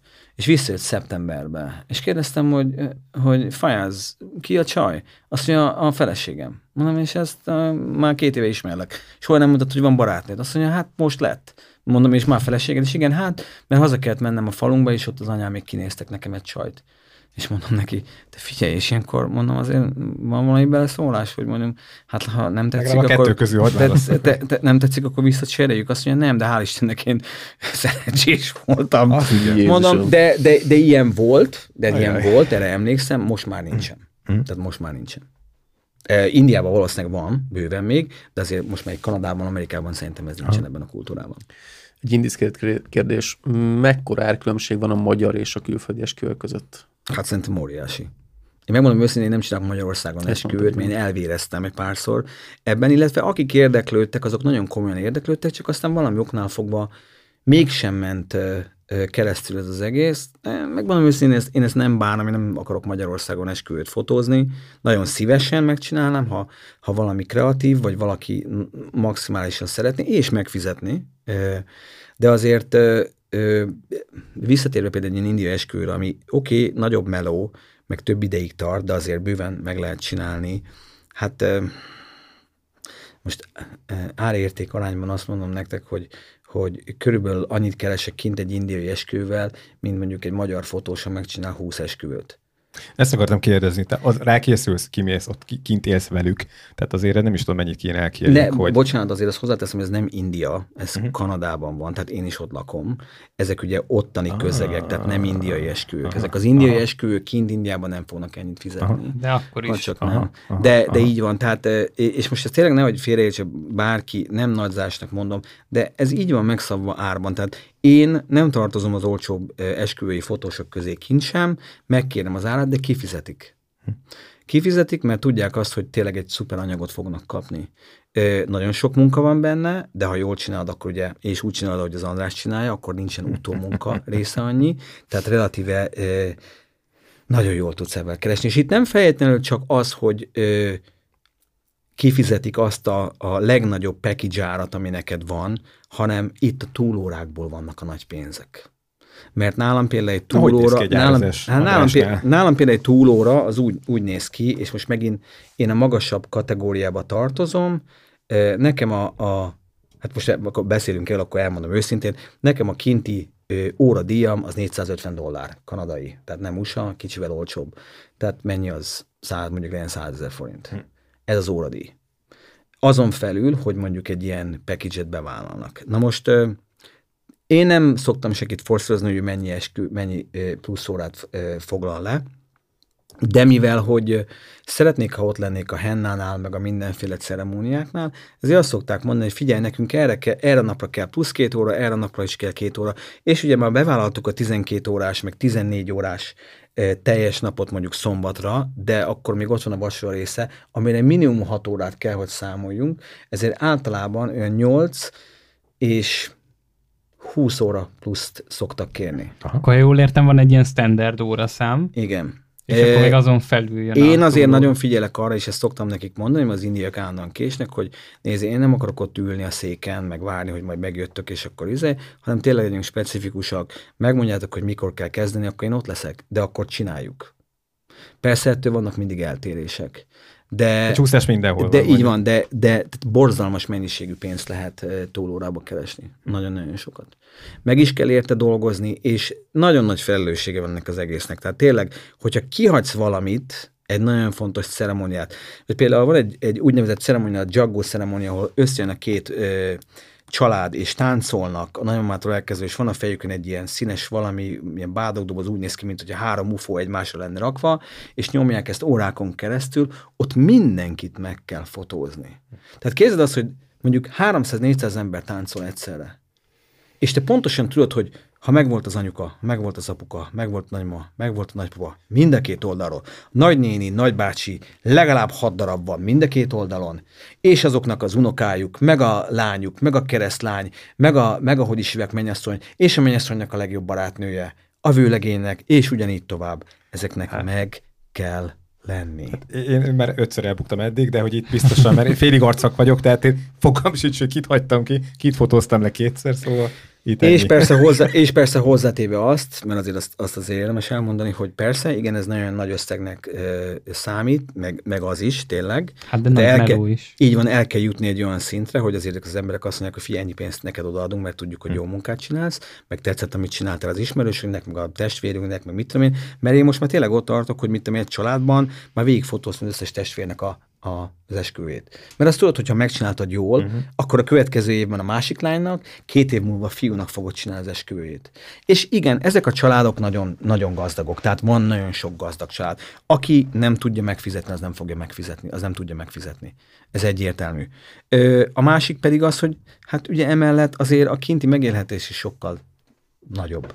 Tehát ö, míg itt mondjuk el vagy mondjuk egy 250-300 ezer forintból, meg tényleg jól jön, meg meg lehet csinálni, azért az, az, az lófügykin.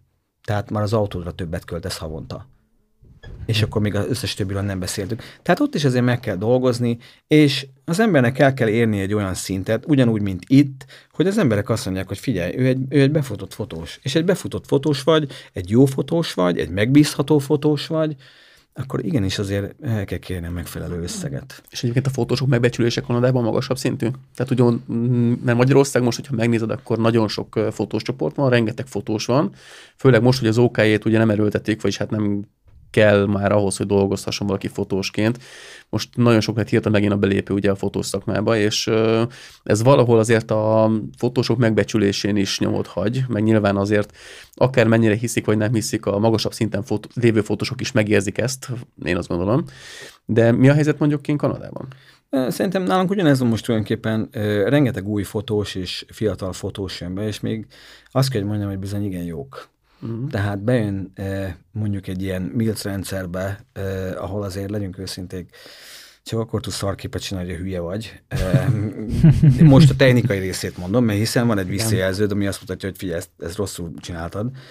Utána már jöhet a kreativitás, de ez nem ugyanaz már, mint amikor film elkezdtünk dolgozni. Azért ott azért nagyon komolyan meg volt szűrve az, hogy ki jön be ebbe a szakmába. Úgyhogy nálunk is igazából sok az új fotós, és ugye mondjuk, ha azt mondom, hogy százból mondjuk kettő új fotósként már belépve egy jó minőséget ad, de sokkal olcsóbban adja a munkáját, mert még nem tartott tapasztalatban, hogy tudja azt, hogy mennyit kell érte elkérni, Vagy egóban, hogy... így van, akár, akkor sajnos az, az ránk is kihat. Tehát ezt én is észreveszem, ezt én is látom, hogy rengeteg olyan fotós van, aki sokkal olcsóbban megcsinálja azt a munkát, amit én. Utána már az emberek nem akarnak annyival többet kiadni. Teljesen mindegy, én ki vagyok, vagy egy XY hmm. másik fotós ki kicsoda. És az... akkor ott is ilyen lejtmenet van, vagy ott, ott kevésbé, mint Magyarországon? Hát lejtmenetként azt gondolod, hogy akkor feladod, és akkor mész nem, ki a... kevesebb Nem úgy, nem úgy, hogy a, a hát, szakma... Hát most azért szerintem az utóbbi két, két-három évben ugye itt a Covid eléggé magunk alá nyomott egy keveset, úgyhogy azért az emberek nagyon megválogatják most azt, hogy mennyit költenek. De azért nem 100 dollár egy esküvőfotózás azért. Nem, nem. De eh, figyelj, azért, azért bőven lehet keresni. Eh, nálam is azért mindig van egy ilyen picike kis pánikhelyzet minden évben, eh, mert olyan, például most az volt, hogy legtöbbször szeptember közepén és novemberben elkezdenek foglalni. Vagy például december után, amikor ugye vége van a karácsonynak, akkor nagyon sokszor van ilyen eljegyzés, akkor ugye eljegyezte a lány decemberben, fú, akkor úgy kezdjük ezért. Januárban már rögtön elkezdjük a fotósokat. És most például nagyon sokáig nekem legalább három hónapig szinte megkeresésem nem volt. Mondjuk azt mondom, hogy nektek, hogy van nyolc darab esküvőm jövőre, nem jövőre, bocsánat, ebben az évben, az azt mondom, hogy ez nem, nem rossz feltétlenül, de azért úgy az átlag nekem is ilyen 12 körül szokott lenni, tehát még úgy azért hiányzik belőle egy jó négy darab. Ö, viszont most, az utóbbi két hétben ilyen napi szinten három megkeresésem volt. És az, az fene se érti, hogy ez miért van. Hm. Hogy miért pont most, az utóbbi két hétben napi három szinten. Hm. Úgyhogy nem lehet igazából erre, erre mit mondani, süt a nap, kevesebb a Covid, nem tudom, az emberek most már beleszarnak a PCR-tesztbe, vagy nem tudom, vagy úgy is meg akarunk házasodni, tehát valamit kell csinálnunk. Igen, sokáig nem lehet ezt húzni. Ezt, igen, tehát. igen, ezt nem lehet. Tehát, ja.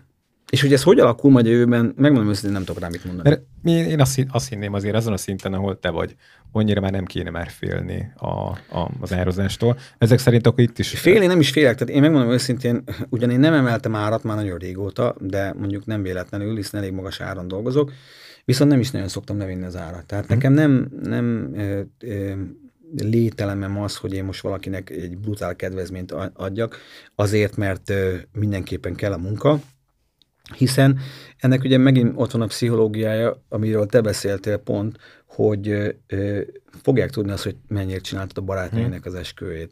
Ha most, te, ha most te például azt mondod neked, hogy nekem kell az a meló, meg jövőre még nincsen, meg most türelmetlen vagyok, még, még várok, de akkor tiédet megcsinálom mondjuk 20%-a kedvezőbben, akkor meg fogja kérdezni a másik azt, hogy mennyi. És utána megkérdezi majd annak, azt mondja, hogy 20% kedvezményt adtál, a barátnője, hogy neki mennyit csináltad, onnan már nehéz lesz emelned. Tehát visszafelé nem érdemes menni, hanem az embernek türelmesnek kell és hinni kell abban, hogy amit te adsz, amit te csinálsz, annak igenis van egy nagyon komoly értéke. És ha be akarsz másni, mászni egy másik piacra, mondjuk visszamenve a, a hírességek felé, van olyan esküvőre, ami azt mondanád, hogy akkor ezt pro bono megcsinálod? Abszolút. Hm. Tehát én hiszek az ilyen pro bónos. De akkor inkább legyen ingyen, te is ezt mondod. Így van, hát most, Ennyi? most mennyit, mennyit, tehát nagyon sokszor volt, és mai napig rengeteg olyan munkám van, amiért lehet, hogy én el tudnék kérni több százezer forintot, de ránézve az illetőre, meg az ismeretségi körére, vagy ahol van, azt mondom, hogy figyelj, lényegtelen, megcsinálom nagyon szívesen neked. Hm. És nagyon sokszor bejön az, hogy tényleg visszajönnek a barátai, hogy fú, láttam azokat a képeket róluk, szeretném én neked a pénzemet odaadni egy jó fotózásra. Igen, itt el kell dönteni, hogy mire akarsz költeni például mar- marketing szempontból. Facebook hirdetésre, vagy inkább csinálsz egy olyan anyagot, ami önmagát el fogja adni, és lehet, hogy ez neked nem kerül úgy pénzedbe, mint mondjuk egy Facebook hirdetés, viszont hozni fogja az embereket. Türelme, tehát én azt mondom, hogy türelmesnek kell lenni, hinni kell abban, hogy amit csinálsz, azt jól csinálod, és nem szabad alározni magad, és nem szabad eladni magadat. Ez, ez, ez higgyétek el, hogy így van. mondjuk. Ez nagyon-nagyon fontos, ezt nagyon sokszor szoktam uh, mindig mindenkinek elmondani. Persze én, én értem, és tudom, hogy nekem is vannak olyan életszituációim, amik az embernek tényleg nagyon kéne, meg ebből élünk, de visszaüt. És lehet, hogy nem abban az évben üt vissza, de jövőre vissza fog ütni, hogyha alulárazod magadat. Úgyhogy én igenis hiszek abban, hogy nagyon sok pillanat, mai napig nagyon sok embernek föl szoktam ajánlani ö, olyan dolgokat, olyan fotózásokat, amit tudom, hogy, hogy lehet, hogy nem pénzben, de mondjuk ö, szociális média követő ö, táborban vissza fogja hozni többszörösen azt, mint hogyha én kértem volna 50-100, vagy 50 nem is kérek, mondjuk 150 vagy 200 ezer forintot egy fotózásért, mert nem lényeg. Valószínűleg ki tudná e, fizetni, de nem is ez a lényeg. Itt most nem az esküvőről van szó, csak hogy a Így van, nem, nem, igen, igen, hogy igen. nem, nem, nem az esküvőről. beszélünk. Nem az nem esküvőről. esküvőt. De például emlékszem rá, hogy pár évvel ezelőtt volt egy workshopom, ahol eh, egy ismerősöm megkért, eh, szombati napon végeztünk, ez nyár volt, akkor még nyáron tudtam itthon dolgozni, azt hiszem június eleje volt, érted, este 9-ig vagy 10-ig még, még volt bőven nap. 5 órakor befejeztük a workshopot, és mondta, hogy hát van egy ismerőse, akik most aznap házasodnak, és van ugyan egy fotósuk, de imádják az én képemet, és hogy nem tudnék elmenni velük mondjuk egy vagy két órára egy, egy fotózást csinálni. És mondom, hogy figyelj Zoli, én nagyon fáradt vagyok, megmondom őszintén, egy ilyen workshop után rengeteget beleadok ebbe az egészbe, és rengeteget kivesz belőle, de mondom, figyelj, ott vagyok a délénél úgyis, akkor ugorjunk föl gyorsan a izébe, a várba, és akkor csinálok rajtatok egy sorozatot. És végig is aztán két-három órát fotóztunk, nagyon jók lettek a képek, tényleg esküvécuszba voltak aznap, mentek a vacsorára, és hát mondta, mondta a srác, hogy ő, ő, ő mindenképpen szeretne fizetni. De ez már 12 évvel ezelőtt volt, és mondta, hogy ő, ő, ő arra gondolt, hogy erre két órára egy százast. És mondom, figyelj, én ajándékom nektek, menjetek boldogsággal. És annyira meg volt lepődve, mondtam, hogy figyelj, nekem belefért, örülök, hogy tetszett neked. Figyelj, mai napig haverok vagyunk. Úgyhogy én, szerint, én, én ebbe hiszek. Én szeretek azért mindig visszaadni. Rengeteget kapok, mint fotós, megélek ebből bőven. Eh, Én úgy érzem, hogy valamennyit mindig vissza kell adni ahhoz, hogy, hogy azért az, az, a, az, a, az a kerék az mindig visszaforduljon feléd. Csak tudni kell, hogy ne ingyen élőket lássál vele. Így van. Tehát azért az fontos azt tudni, hogy kinek eh, mikor adod. Mert eh, én is próbálok most, főleg most ebben az évben egy kicsit jobban úgy összehozni embercsoportokat, például fotósokat, pont most múltkor gondoltam rá, hogy ez egy ötlet, hogy nagyon sok ember például hiányolja, vagy, vagy küzdköd avval, hogy egy ilyen depressziós időben megszűnik ez a kreativitása. És hogy mit csinál ebben, és ez nálam is elő szokott fordulni, én nagyon sok, gyorsan ki tudok ebből jönni, hiszen csak megfogom a kamerát, az elmegyek fotózni, de én arra gondoltam, hogy most fogok egy ilyen kis csoportot összehozni nálunk a stúdióba, ilyen kis, tudod, ilyen, mint a Anonymous uh, drogo, drogosok, oda beülünk, és akkor mindenki Mekkora? elmondja, hogy még mindenki elmondja, hogy mivel küzdik. És akkor én megpróbálok ugye az én tapasztalatomból, meg az egymás tapasztalatából egymásnak segíteni, hogy hogy lehet ezt kihozni. Mikor vannak, hogy vannak ezek majd? Még nem, még, még nem tudom, ez egy, nagyon hiányzik. ez egy vadi új dolog, de én úgy gondolom, hogy ez teljesen ingyenes lesz, tehát mindenki bejöhet, akit akar. Valamilyen szinten azért mérsékelve lesz a létszám, hiszen nem tudunk száz embert berakni a stúdióba, de mondjuk egy ilyen 20-nál meg lesz húzva, és akkor mit tudom én, én nagyon szeretek ö, ilyen cserétiknek visszaadni, tehát mit tudom, mindenki hoz egy ropit, vagy egy chipset, vagy egy, egy valamilyen ö, gyümölcslevet, amit viszont majd utána ö, átadunk valami ilyen gyermek otthonnak, vagy cseritinek. Ha nem fogy el közbe. le- lehet, hogy majd pluszba egy ropit kell hozni. A tanfolyam neve Depresszió Workshop. Akár igen. A depkósok egyesülete.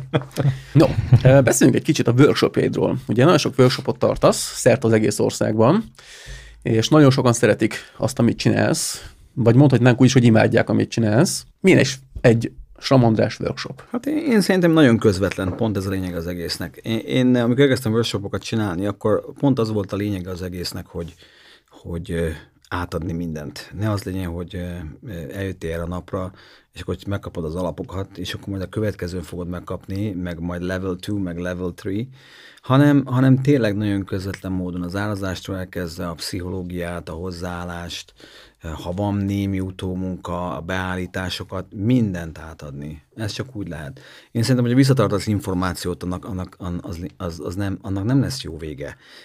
És ugye nagyon sokszor hallom pont ezt, hogy András, azért jöttünk hozzád, mert te tényleg mindent. András, te tényleg olyan vagy, mint ahogy láttuk abban az interjúban, vagy a fotósok online hétvégén, de tényleg átadod ezt az egészet. Be nem tudod zsúfolni egy napban? Hogy nem. Hát figyelj, megpróbálom, megpróbálom, most azért már elég régóta csinálom, hogy bele tudom zsúfolni, meg megvan a menete, meg ugye gyorsan dolgozok.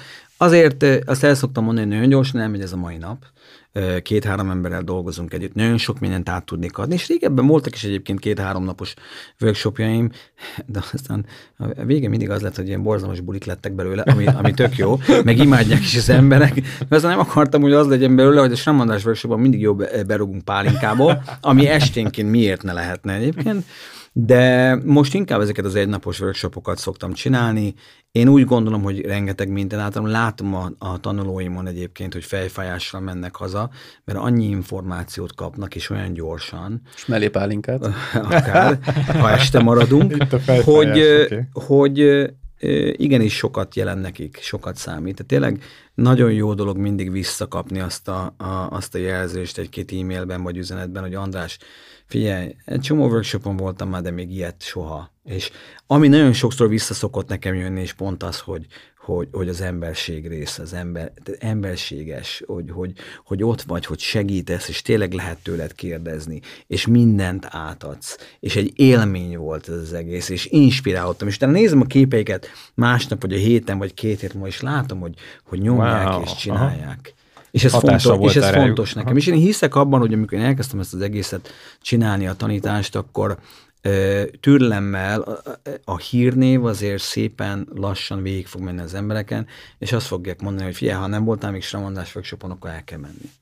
Ugye persze én is megkapom a Gellert nagyon sokszor, hogy hú, hát így, meg úgy, meg nem megyek hozzá, de én azt szeretném, hogyha megismerném. Mi, miért, miért vagy mondjuk velem negatív valamilyen oknál fogva, amikor nem ismertél, nem voltál még nálam, nem tudod, nem érzed át azt a filozófiát, amit én megpróbálok átvinni neked. András, a baromi profi a profilképed, de cseréld le, mert az jön le, ez a szúrós tekintet, amit az előbb mondtam. Igen, ezt, igen, ezt nem, nem, ez, nem ez látom. Így van, én, így én ezt állandóan kapom ezt a kidobó, uh, izé, hitman, uh, izé, um, bérgyilkos. uh, azt, melyik egyébként, melyik profilképet a Facebookon, vagy az Instagramon? Körlámpásat, szerintem azt mondja, nem? Nem, nem csak. Hát... Facebookosat néztünk. A Facebookoson egyébként igen, az azért, azért van fönn az a kép, mert azt, azt, azt a kislányom csinálta. Hmm. Beállítottam neki a kamerát, és mondtam, hogy akkor most ezt szeretnék egy ilyet, de tény is valahogy nem úgy nézek ki rajta, mint egy átlag fotós. Egyébként amúgy sem úgy nézek ki szerintem, mint egy átlag fotós, mert legtöbbször inkább azt mondom, hogy kidobó vagyok, de, de ez bizonyos mértékig sokszor segít nekem. nem erre gondoltál, nem erre gondoltál, nem? De, de arra. Nem, nem, nem, nem, nem, nem, nem, nem, nem körlámpásra gondolt, szemből van egy körlámpás képed. Ó, az már jó régi kép pedig. Én azt szeretem azt a képet. De hát figyelj, Na. legyen benne az a szúró tekintet, érted? Tehát nem lehet vele szórakozni túl sokat. Igen. Így van. Mi a filozófiád egyébként? Um, szerintem nagyon egyszerű. Le, um, azt kapod vissza, amit te is adsz az embereknek. Hogyha úgy állsz hozzájuk, hogyha emberséges vagy, ha maximális tisztelettel állsz hozzájuk, akkor uh, én is ezt várnám el mindenkitől. Hogyha én megadom azt a tiszteletet, azt a jó szót bárkinek, azt a bíztatást, akkor én is azt szeretném visszakapni. Én szerintem alapvetően nem csak nekem, hanem mindenkinek ilyennek kéne lennie. És akkor sokkal szebb lenne ez a világ, ugye? Ez, amit mondtam, hogy próbáljunk egymáson segíteni. De hát ezt tudom, hogy ez sajnos nem ilyen, meg nem mindenkiből jön, nem mindenkibe van zsigerből, vagy nem mindenkiből jön zsiger, mindegy, értitek, nem tudni magyar. Nem jön zsigerből mindenki, mindenkiből, de a lényeg az az, hogy, hogy, hogy nekem nagyon fontos az, hogy igenis, ha én valakivel, vagy én valakit tanítottam, vagy valakivel beszéltem, vagy bármiféle kommunikációnk, bármiféle interakciónk volt egymással, akkor az azt mondja, hogy figyelj, az András, az, az egy tök jó fej volt összehaverkodtunk. Nekem ez nagyon-nagyon fontos. Fontos az, hogy az emberek mit gondolnak rólam.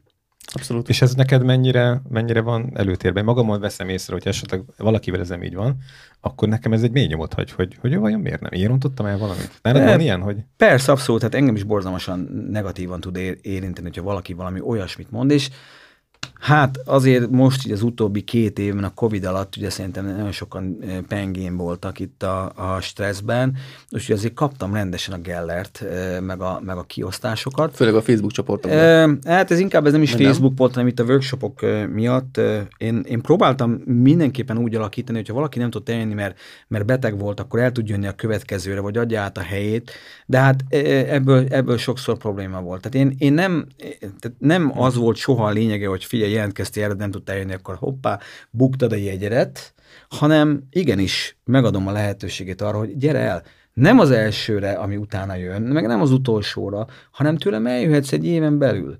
És még mégis ez nem volt elég bizonyos embereknek, de ez ugyanígy megvolt Ez egyébként. nagyon mondjuk a-. De ez egyébként ugyanúgy megvolt egyébként az esküvői eh, párjaimmal is egy-kettővel. Tehát olyan szinten bestresszeltek emberek, és olyan, olyan szintű követelések jöttek emberektől vissza, amikor az ember így megkérdezi, hogy fú, most én vagyok hülye, vagy én tettem valamit, amiért így elrontottam ezt az egészet. Nem, és akkor rájössz, hogy hát igen, nem csak te vagy stresszes, hanem ők is stresszesek, csak hát valaki jobban tudja ezt kommunikálni, van, aki meg kevésbé. Most ez egy ilyen időszak, igen, ezt mindenkinek mondom, hogy ha lehet ezt az elmúlt két évet, meg ki tudja, mennyi van még előttünk, ezt azért fenntartásokkal kezeljük, ebből ne vonjunk le messze menő következtetéseket Így- emberek így van, viselkedéséről, de hát igen, remélem hamarosan azért ezen túl leszünk. Nálad igen, ezt, azt akartam még ehhez gyorsan hozzáfűzni, hogy mi is, mi is küzdünk egy, ezzel a stúdióban, ugye a kollégák itt, itt fotósként, hogyha vannak lemondások, azt hogyan tudod kezelni. Alapvetően látom itthon ez még egy nagyon szerintem gyerekcipőben jár. Az, hogyha, és nem csak a stúról beszélek, hanem szerintem sokkal nagyobb kára meg problémája van a fotósnak abból, ha nem jelenik meg mondjuk az ügyfele, vagy pedig ugye lemondja, átrakja. Elveszi az időt. Ö, ö, ö, igen, és ezt na- nagyon még nem látják szerintem itthon, mint egy, hogy, hogy ez nem olyan szolgáltatás, hogy mondjuk bemész a fodrászhoz és leültél, hát majd elmegyek legközelebb, mi ezzel a probléma. Tehát, hogy nem látják még azt a részét, hogy ez egy, ez egy nagyon behatárolt időtáblázat, ahonnan ő elvette a helyet más elől, mint mondjuk az teljesen természetes, hogyha befoglalod a, a vizernél, akkor ha nem mentél el, így jártál, hogy üresen megy a gép, és neki ki kell termelni De a kerozént. érdekes módon a vizerrel nem vitatkoznak Így van, és velük- az emberek, mint velük mondjuk egy nem- fotós. Olyan ügyfélszolgálati rendszer van, hogy ott lehet ezt Nem csak a kimennek el, nagyon és- kitartóak Aha. vitatkoznak. Nyilván ott az teljesen És egyébként én pont ezt szoktam egy- nagyon sokszor elmondani, azok az emberek, akik vitatkoznak, hogy mit tudom én, valami oknál fogva követel vissza pénzt. Mondom, figyelj, ha kimész a légitársasághoz, és nem mentél el, és nem szóltál, mondom, akkor az nem az szokott lenni, hogy te automatikusan visszakérheted, vagy követelőzöl. Miért lennék én más? Sőt, ott van, ugyanúgy- egy, van egy díja, hogyha te azt mondod, van. hogy lemondható áthelyezhetőt szeretnél, semmi gond. Plusz 15 ezer. Így van. Uh-huh. Persze meg lehet ezeket húzni, és valószínűleg el fogsz veszíteni egy csomó embert vele, de ö, jó, mondjuk a, a nagy számok arányában azért legyünk őszinték, mondjuk a százból két ember az ilyen, Hm. aki, aki belé tud állni elég rendesen. Ö, pont ez a két ember az, aki nagyon rosszul tud esni az embernek, mert tudod, hogy te megtetted, ők viszont teljes mértékben elítélnek jogtalanul téged, mint hogy te lennél a legnagyobb, legutolsó hülye, meg a legutolsó paraszt, mert te nem adod vissza a pénzt, vagy nem tudom mit, mert ő nem jött el. E, Nem tudom, hát figyelj, ez szerintem mindig lesz, nálam is nagyon sokszor van az, hogy például valaki, én nagyon jó hiszemű vagyok, de nálam, hogyha valaki bejön egy foglalásra, akkor azt mondja, hogy figyelj András, kell nekem valami fizetni, és mondom, nem, majd gyere, de biztos gyere. És akkor lehet, hogy nem jön. És akkor jobb esetben, jobb esetben fölhív, hogy nem tud jönni, vagy csak nem jön egyáltalán. És akkor ilyenkor még ennyi idő után is, is megkérdőjezem magam, hogy András, de miért nem kérsz valami foglalót erre? Amit ilyenkor buknak. Én ezt bevezettem, én két éve, vagy két éve, lehet, hogy már három éve bevezettem, és pont úgy voltunk mi is, hogy nagyon sokan visszajárunk, és olyan, olyan rossz érzés volt, hogy azok az emberek, akik már többször megtiszteltek a bizalmukkal, azokat én nem tisztel meg a bizalmammal, és kérek tőlük fogalót. De egyszerűen be kellett vezetnem, akármennyire ez fájt vagy nem fájt, mert az volt a tapasztalat, hogy egy idő után pont azok az emberek kezdték el lemondogatni az időpontokat, akik már többször voltak nálunk. Mert nálunk is kialakul ez a barát viszony ugye a fotózásokon, főleg aki már többször volt nálunk, és lényegében pont ezek a személyek többet gondoltak, hogy megengedhetnek maguknak, mint mások. Igen.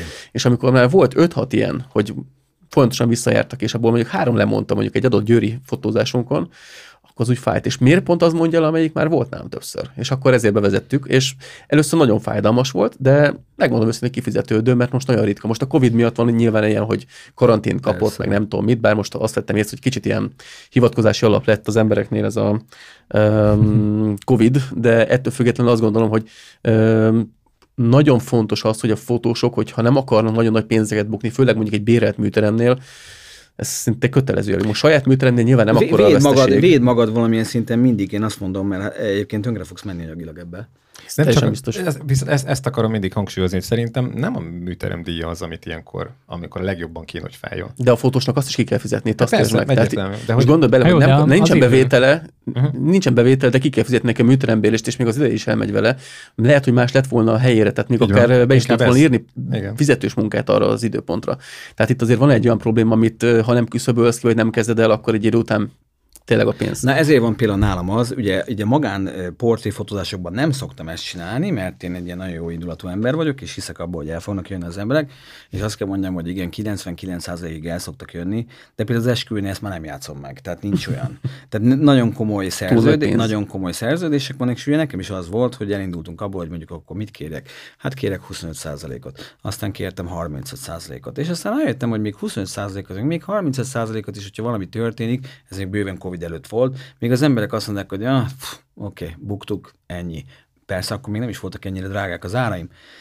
E, Most már ez nincsen. 50% van. 50%-ot kell befizetnie, teljesen mindegy. Abban a pillanatban, hogy aláírta a szerződés, a szerződés nem érvényes e, foglaló nélkül, e, és fordítva is. Tehát nem fizethez csak, és nem nincs olyan, hogy nem küldök szerződést. Tehát ez a kettő együtt megy, amit ők elektronikusan átutalnak az én bankszámlámra. És az esküvő előtt egy hónappal ki kell fizetni a maradékot is. Wow! És most már ebből nem szokott probléma lenni, mert, mert, Aha. szokott, mert szokott még régebben, mikor kérdezték, de hogy ő miért fizessen valami olyanért, ami még, még, még meg sem történt, de már kifizette az egészet, és ez mondjuk itt egy nagyobb összegekről beszélünk, mondom, teljesen jogos, de mondom, higgyétek el, hogy a 20 év alatt kialakult ez a dolog, pontosan azért, mert én is nagyon hittem az emberekbe, de utána meg az volt, hogy jó, hát akkor majd az esküvő napján kérek egy csekket, vagy jó, majd akkor az esküvő után két héttel kérek valami fizetést, vagy majd ha átadtam én az anyagot, akkor kérem, mert ugye logikusan ez így lenne, hogy valamit már fizettek, te meg már dolgoztál, akkor a maradékot akkor kapod meg, hogyha már leadtad az anyagot. Na de nagyon sokszor volt az, közben nekem borzalmasan korog a gyomrom egy szekész, ez így érzem elnézést, hogy nagyon sokszor volt pont az, hogy nekem kellett a pénzem után menni, mert ugye volt az esküvő, akkor utána gyöktön csináltak gyereket, meg új házat vettünk, meg már mindenre elköltöttük a pénzt, amit ugye az esküvőnél el kellett, már kifizettünk mindenkit, de a fotósnak még csak a felét adtuk oda. És volt úgy, hogy két-három hónapig én nem kaptam pénzt, pedig nekem már ott volt az anyag. És volt olyan is, hogy én átadtam az anyagot, és még mindig nem kaptam meg a pénzt, úgyhogy mondtam, hogy ez nincsen. Ezt felejtsük el. Van annyi tapasztalatom, és van annyi referenciám, hogy most már látják, hogy nem fogok elfutni a pénzükkel, mert nem érné meg. Mondom, ki kell fizetni az egészet. Ennyi. Ez tök jó, az bár csak így lenne Magyarországon is. No, Hát mi érdekes igen. de kérdést hát- szeretnénk most Igen, feltenni. hirtelen elfelejtettem, hogy nem Magyarországról beszélünk. Azért volt olyan fura a sztori, de így, jó, itt teljesen más. Viktor, igen. jársz? Csak egy házat vesznek, meg izé mondom. Aha.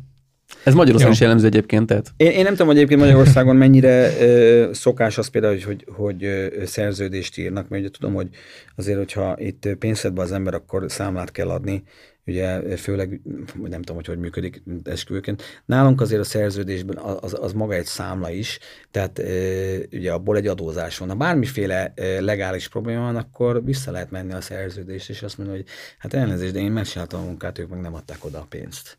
Ha viszont nem csinál szerződés, vagy nincs egy számlád róla, hát akkor ez Magyarországon is így van, én mondjuk mindig szerződést kötök, és az a tapasztalat, hogy most már régebben még mondjuk a nagyon szűk baráti köröm esküvőire nem mindig kötöttem szerződést, mert ott mindig kikötötték, hogy ők nem akarnak, és ők nem foglalkoznak ilyenek, és hagyjam őket békén. Persze számlát azt kiadottam a végén, csak szerződést nem akartak, de, de most már úgy vagyok vele, hogy már az elmúlt három évben vagy négy évben, nem, nem érdekel. Akárki jön És milyen, szerződés. és milyen érdekes, pont ezen röhögtem, meg, meg sírtam is pont múltkor, hogy volt valami problémám egy párral, akinek valami oknál fogva nem küldtem szerződést, vagy nem ment át. És, és nem egyszer volt az, hogy pont azoknál lesz valami kurva nagy gebasz, eh, legális probléma, akinek valami oknál fogva nem ment át a szerződés. Mhm. Úgyhogy nagyon oda kell figyelni arra, hogy átment a szerződés, aláírták, megkapták, te is láttad. Mert, mert ami elromlik, az el tud romolni, és pont azok az emberek fognak megtalálni, akik, ilyet nem, akik ezt nem kapták. És utána követelhez, követelhet mindenféle dolgokat tőled. Te meg ugye, te meg ugye nagyon adsz a, a hírnevedre, ezért az ember néha ö, megcsinálja olyan dolgokat, amiket nem kéne, mert fosik attól, hogy valaki azt mondja neked, hogy fú, hát akkor majd a Google-be írok róla egy, izét, egy review-t, és akkor majd, majd az, az nem fog neked tetszeni. Hát igen, nem. Hát ez szomorú így hallani, hogy akkor ilyen kategóriákban is még vannak ilyen kis Abszolút, figyelj, hát, ugye ahol 20 év alatt Aha. 600 esküvőnél, ami, amit lehetett, már úgyis nekem dobták. Úgyhogy az ember tanul az ilyenekből, és pont ezért mondtam, hogy nálam ki kell fizetni akkor maradékot is egy hónappal ezelőtt, mert ne, ne neked legyen a károd, hanem, hanem tudod, hogy te megcsinálod őszintén, a jó munkát is át fogod adni, akkor ne nekem kell utána rohangálni.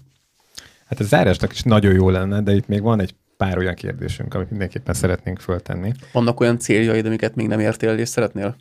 Vagy tervben vannak? Én, én azt hiszem, hogy mindig van nálam, én mindig készülök valamire újra, ami most nekem nagyon-nagyon tetszik, és, és szeretem, és egyébként így is indultam volna, csak aztán el, el, elcsúszott ez az egész itt a sok esküvő, meg a portéba, ez a filmes fotózás. Tehát a filmes fotózás nem a filmes fotózás, hanem mint setfotós, verkfotó, ahogy itt hívják egy-egy filmen. Én nagyon-nagyon imádom ezt csinálni. Ez a Viktor szakterület. de- Igen. Tehát én, én nagyon-nagyon, nagyon-nagyon szeretem azt a milliót, eh, rengeteget lehet tanulni, figyelni az embereket, rengeteget lehet tanulni pontosan ebből a, a, a világítás technikából, hogy hogy világítanak, hogy hogy csinálnak egy esti, egy, egy, egy napos időből lezárt ö, ö, szobát még egyszer naposat, hogy ez ne változzon, meg ugye folyamatos fény legyen, mindenféle ködgépekkel, meg, eh, meg eh, különböző dolgokkal, és akkor ezt megfotózni.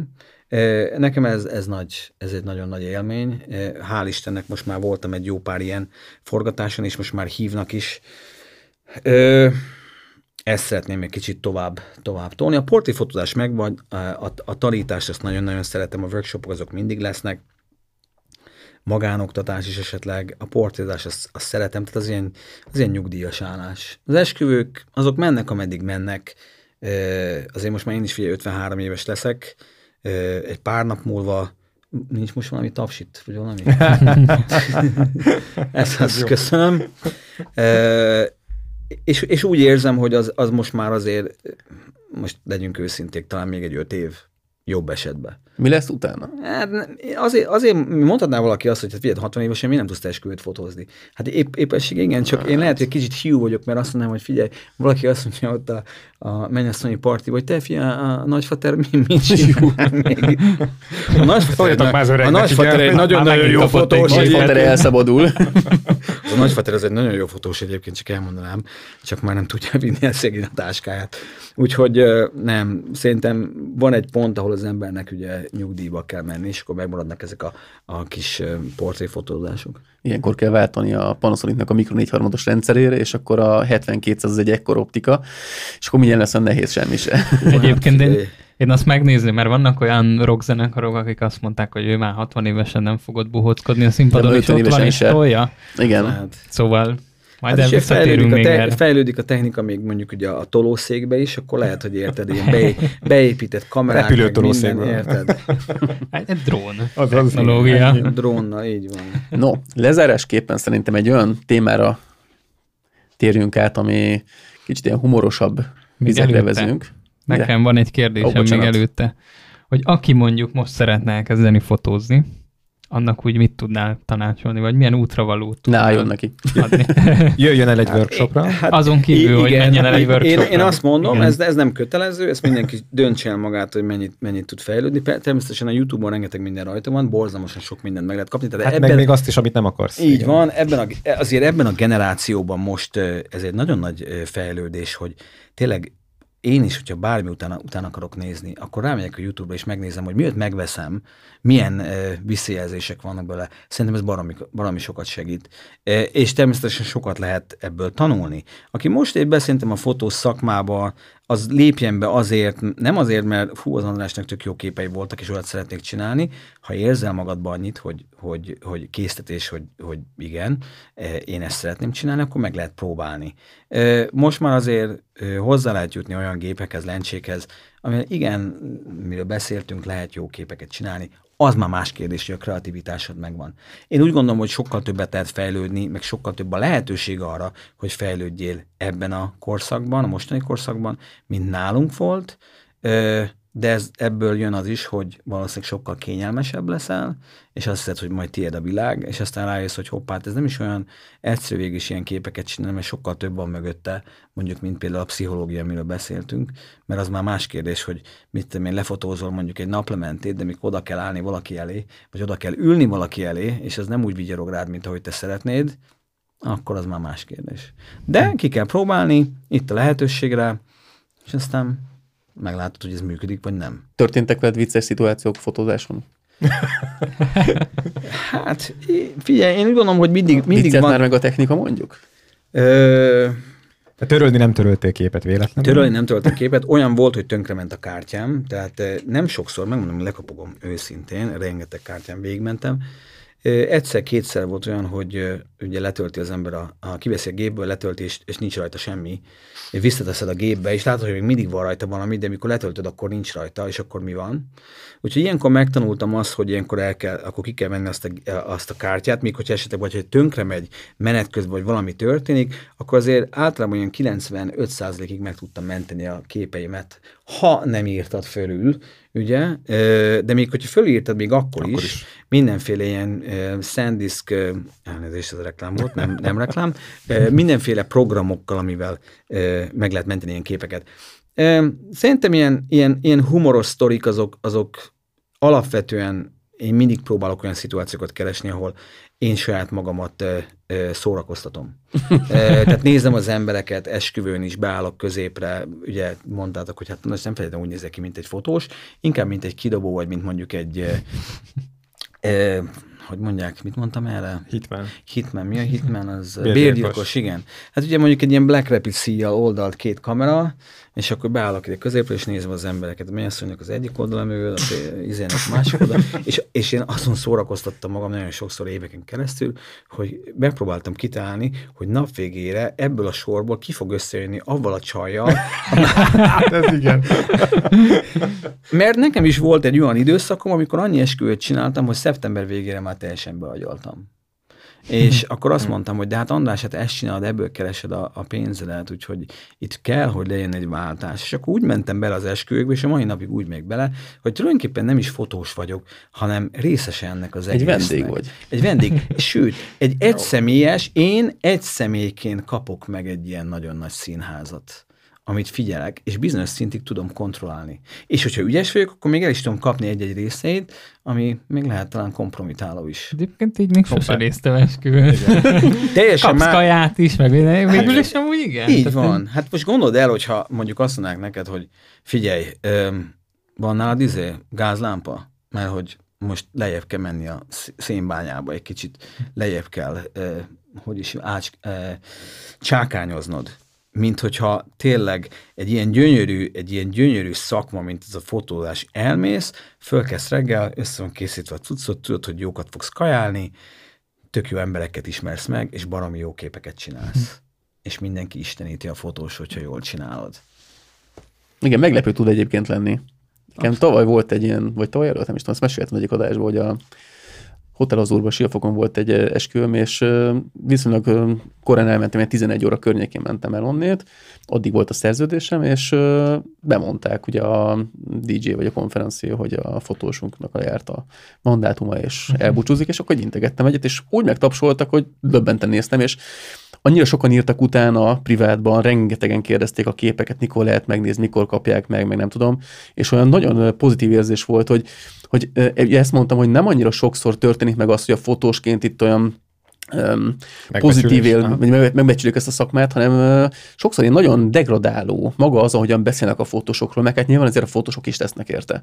De ott az esküvőn azt éreztem, mint hogyha nem tudom, ki lettem volna, mint egy kiskirályként jöttem el onnan. Igen, de én azt hiszem, hogy egyébként, bocsáss meg, hogy közbevágok, de ez fontos, mert amit mondasz, azért legyünk őszinték, nem minden fotós csinálja úgy, ahogy esetleg mi csináljuk. Tehát azért nagyon sok fotós úgy megy oda, hogy én vagyok a, a Józsi, és akkor eh, nem érdekel, hogy eh, a templomon nem lehet felállni mondjuk a pulpitusra, én onnan akarok fotózni. És ugye ebb- ebből lesz nekünk is problémánk, hanem a, a, a, a legnagyobb dolog, amit én is mindig visszakaptam az esküvőkön, hogy András, nézve ezeket a gyönyörű képeket, amiket csináltál, hát, hát ott voltál, de tulajdonképpen nem voltál ott. Olyan voltál, mint hogyha szellem lettél volna. És mégis lefotóztad ezeket a képeket, amiket mi is láttunk, vagy már elfelejtettük, hogy volt. Ez egy, ez egy csoda volt. Tehát Igen, akkor, akkor vagy te egy jó fotós, hogyha ott vagy, és részese vagy, és, és megörökíted, de mégsem dekkolsz le a nagymama előtt, érted mondjuk a ceremóniánál, mert csak onnan tudsz mondjuk egy, egy szuper jó szöget fotózni. És ez fontos. Nagyon-nagyon fontos. Közben legyen ninja is, igen. Ne Így csak, van. ne csak bérgyilkos. Pontosan. pontosan. Kedvenc sztorid? Hú, Van ilyen? Vagy túl gyerekek, sok van? Nem tudom, szerintem így 600 eskü fölött már az embernek nagyon sok sztoria van. Ö, Ne, tényleg nem tudnék mondani. Én, én minden sztorit, vagy minden történetet úgy fogadok, a, ahogy jön, megélem.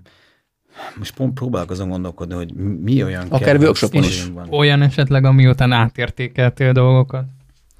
Ö, nagy én, én, én, hát én, szerintem, ami van, és, és elég sokszor előfordul egyébként mostanában.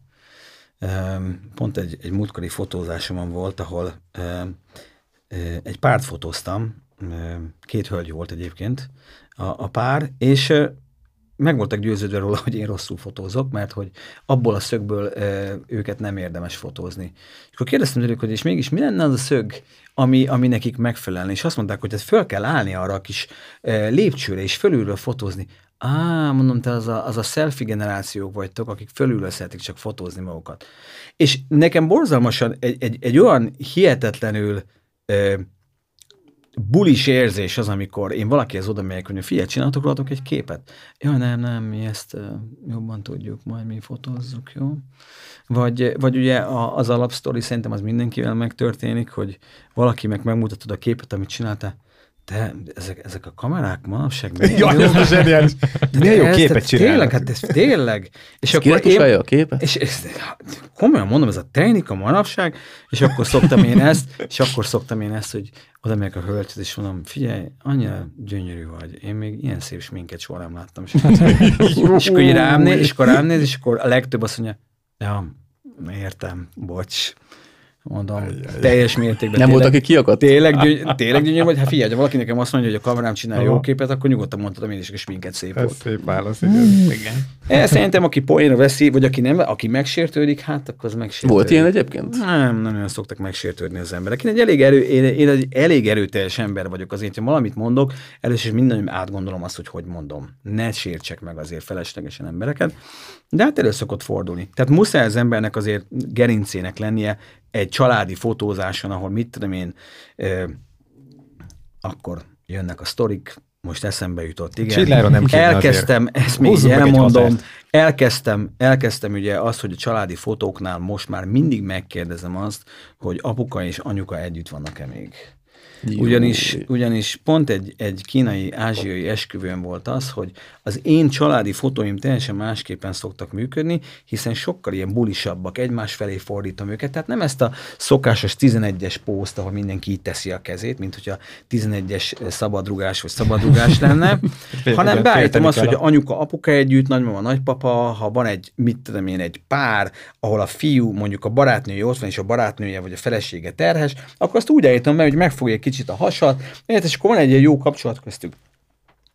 Igen ám, de hát ennél a párnál az anyuka nagyon utálta az apukát, mert elváltak. És egymás mellett voltak. És mikor elkezdtem fordítani az embereket egymás felé, akkor mondtam az apukának, hogy fogjad meg akkor az anyukát, és húzd oda magához. És láttam, hogy nem. És mondtam, hogy de. És mondtam, hogy nem. És mondtam, hogy de. És tessék oda húzni. És ebből lett egy ilyen borzalmas Hoppá. sértődés. És akkor utána odahajolt hozzám a vőlegény, és mondta, András, csak azt akartam mondani, hogy anyukám nagyon utálja édesapámat. Már körülbelül tíz éve elváltak, de hát, hogy meg kellett hívni mind a kettőt ugye az esküvőre. Mondom, ez egy igen fontos Információ. információ, amit nem Lett most kéne volna. elmondani, hanem sokkal előbb. Úgyhogy azóta mindig, amikor konzultálok párokkal, akkor megkérdezem, hogy figyelj, akkor minden oké volt. Annyi kérdésem lenne még, hogy mindenkinek együtt vannak a szülei. Nem, az én apukám meg anyukám már nincsenek együtt. Oké, semmi gond, családi fotónál, akkor majd te légy szíves, beállítod őket. Ha apukát melléd akarod, akkor melléd, ha nem, akkor nem. Hm. Ugye ott vannak pótpapák, meg mit tudom én, pótmamák, onnan figyeljetek, én ebben nem szólok bele, de utána, amikor már mindenki vált, onnan utána majd én elkezdem dolgozni Hm. őket. Nagyon gyorsan, de én ebben még egyszer nem megyek bele, mert ez nagyon kellemetlen. Legegyszerűbb ilyenkor azt kell mondani, hogy aki akivel szeretne képet, az álljon ide. Kész, pont. Na és akkor ugye volt ebből még egy olyan is, hogy akkor e, voltak bizonyos családtagok, akikkel nem akartak képet csinálni. És ők ugyanúgy beálltak a sorba, hogy majd benne lesznek a családi képbe, és akkor nekem volt kellemetlen azt mondani, hogy akkor itt most vége. De hogy miért van vége? Hogy én, mi- én mi alapján mondom azt, hogy vége van? Mondom, elnézést, nem én mondtam, hogy vége van, csak a azt, hogy mondta, hogy nem akar már innentől több családi képet, úgyhogy mondom, bocsánat. Ne, Ez ne, a én legyek, ne én legyek a, ne én legyek a És a fotós tartja a hátát. Így van. Tök jó. Úgyhogy rengeteg sztori van, persze, felelevenítve biztos, hogy rengeteget tud nekünk mesélni, de szerintem, Én még egy dologra Bőven. kíváncsi vagyok. na mondjad. Nem enged el, András. Nem, nem engedek el. Mondj nekem egy-két embert, aki inspirálódhatott rád. Ó, igen, fontos szerintem az inspiráció számomra is. Nekem egy nagyon nagy inspirációm, hát most már azt mondom, hogy volt sajnos, mert meghalt, Peter Lindbergh, ugye Peter Lindberghnek a fekete-fehér képei, ugye portréi, divatképei, ők nagyon-nagyon, nagyon, ő nagyon-nagyon fontos volt számomra. Annie Libovitznak a képeit szeretem bizonyos szintig, ő is inspirál, régi fotósok, nagyon-nagyon régi fotósok. Egyik ö, nagy kedvencem, ugye Dorothy Lang, ő még ugye a, a, a 1930-as években csinálta ezt a, a Migrant Mother ö, című képét, amit én egyébként re- rekreáltam egy, egy film sorozat alatt, és nagyon gyönyörűen sikerült, és az volt az érdekes, hogy feltöltöttem színesbe, egy csoportba, egy csomóan rám írtak, hogy ők még életükben nem látták ezt a képet színesbe. és mondtam, hogy hát, mert ez nem ugyanaz a kép, de mondom, nagyon gyönyörű lett.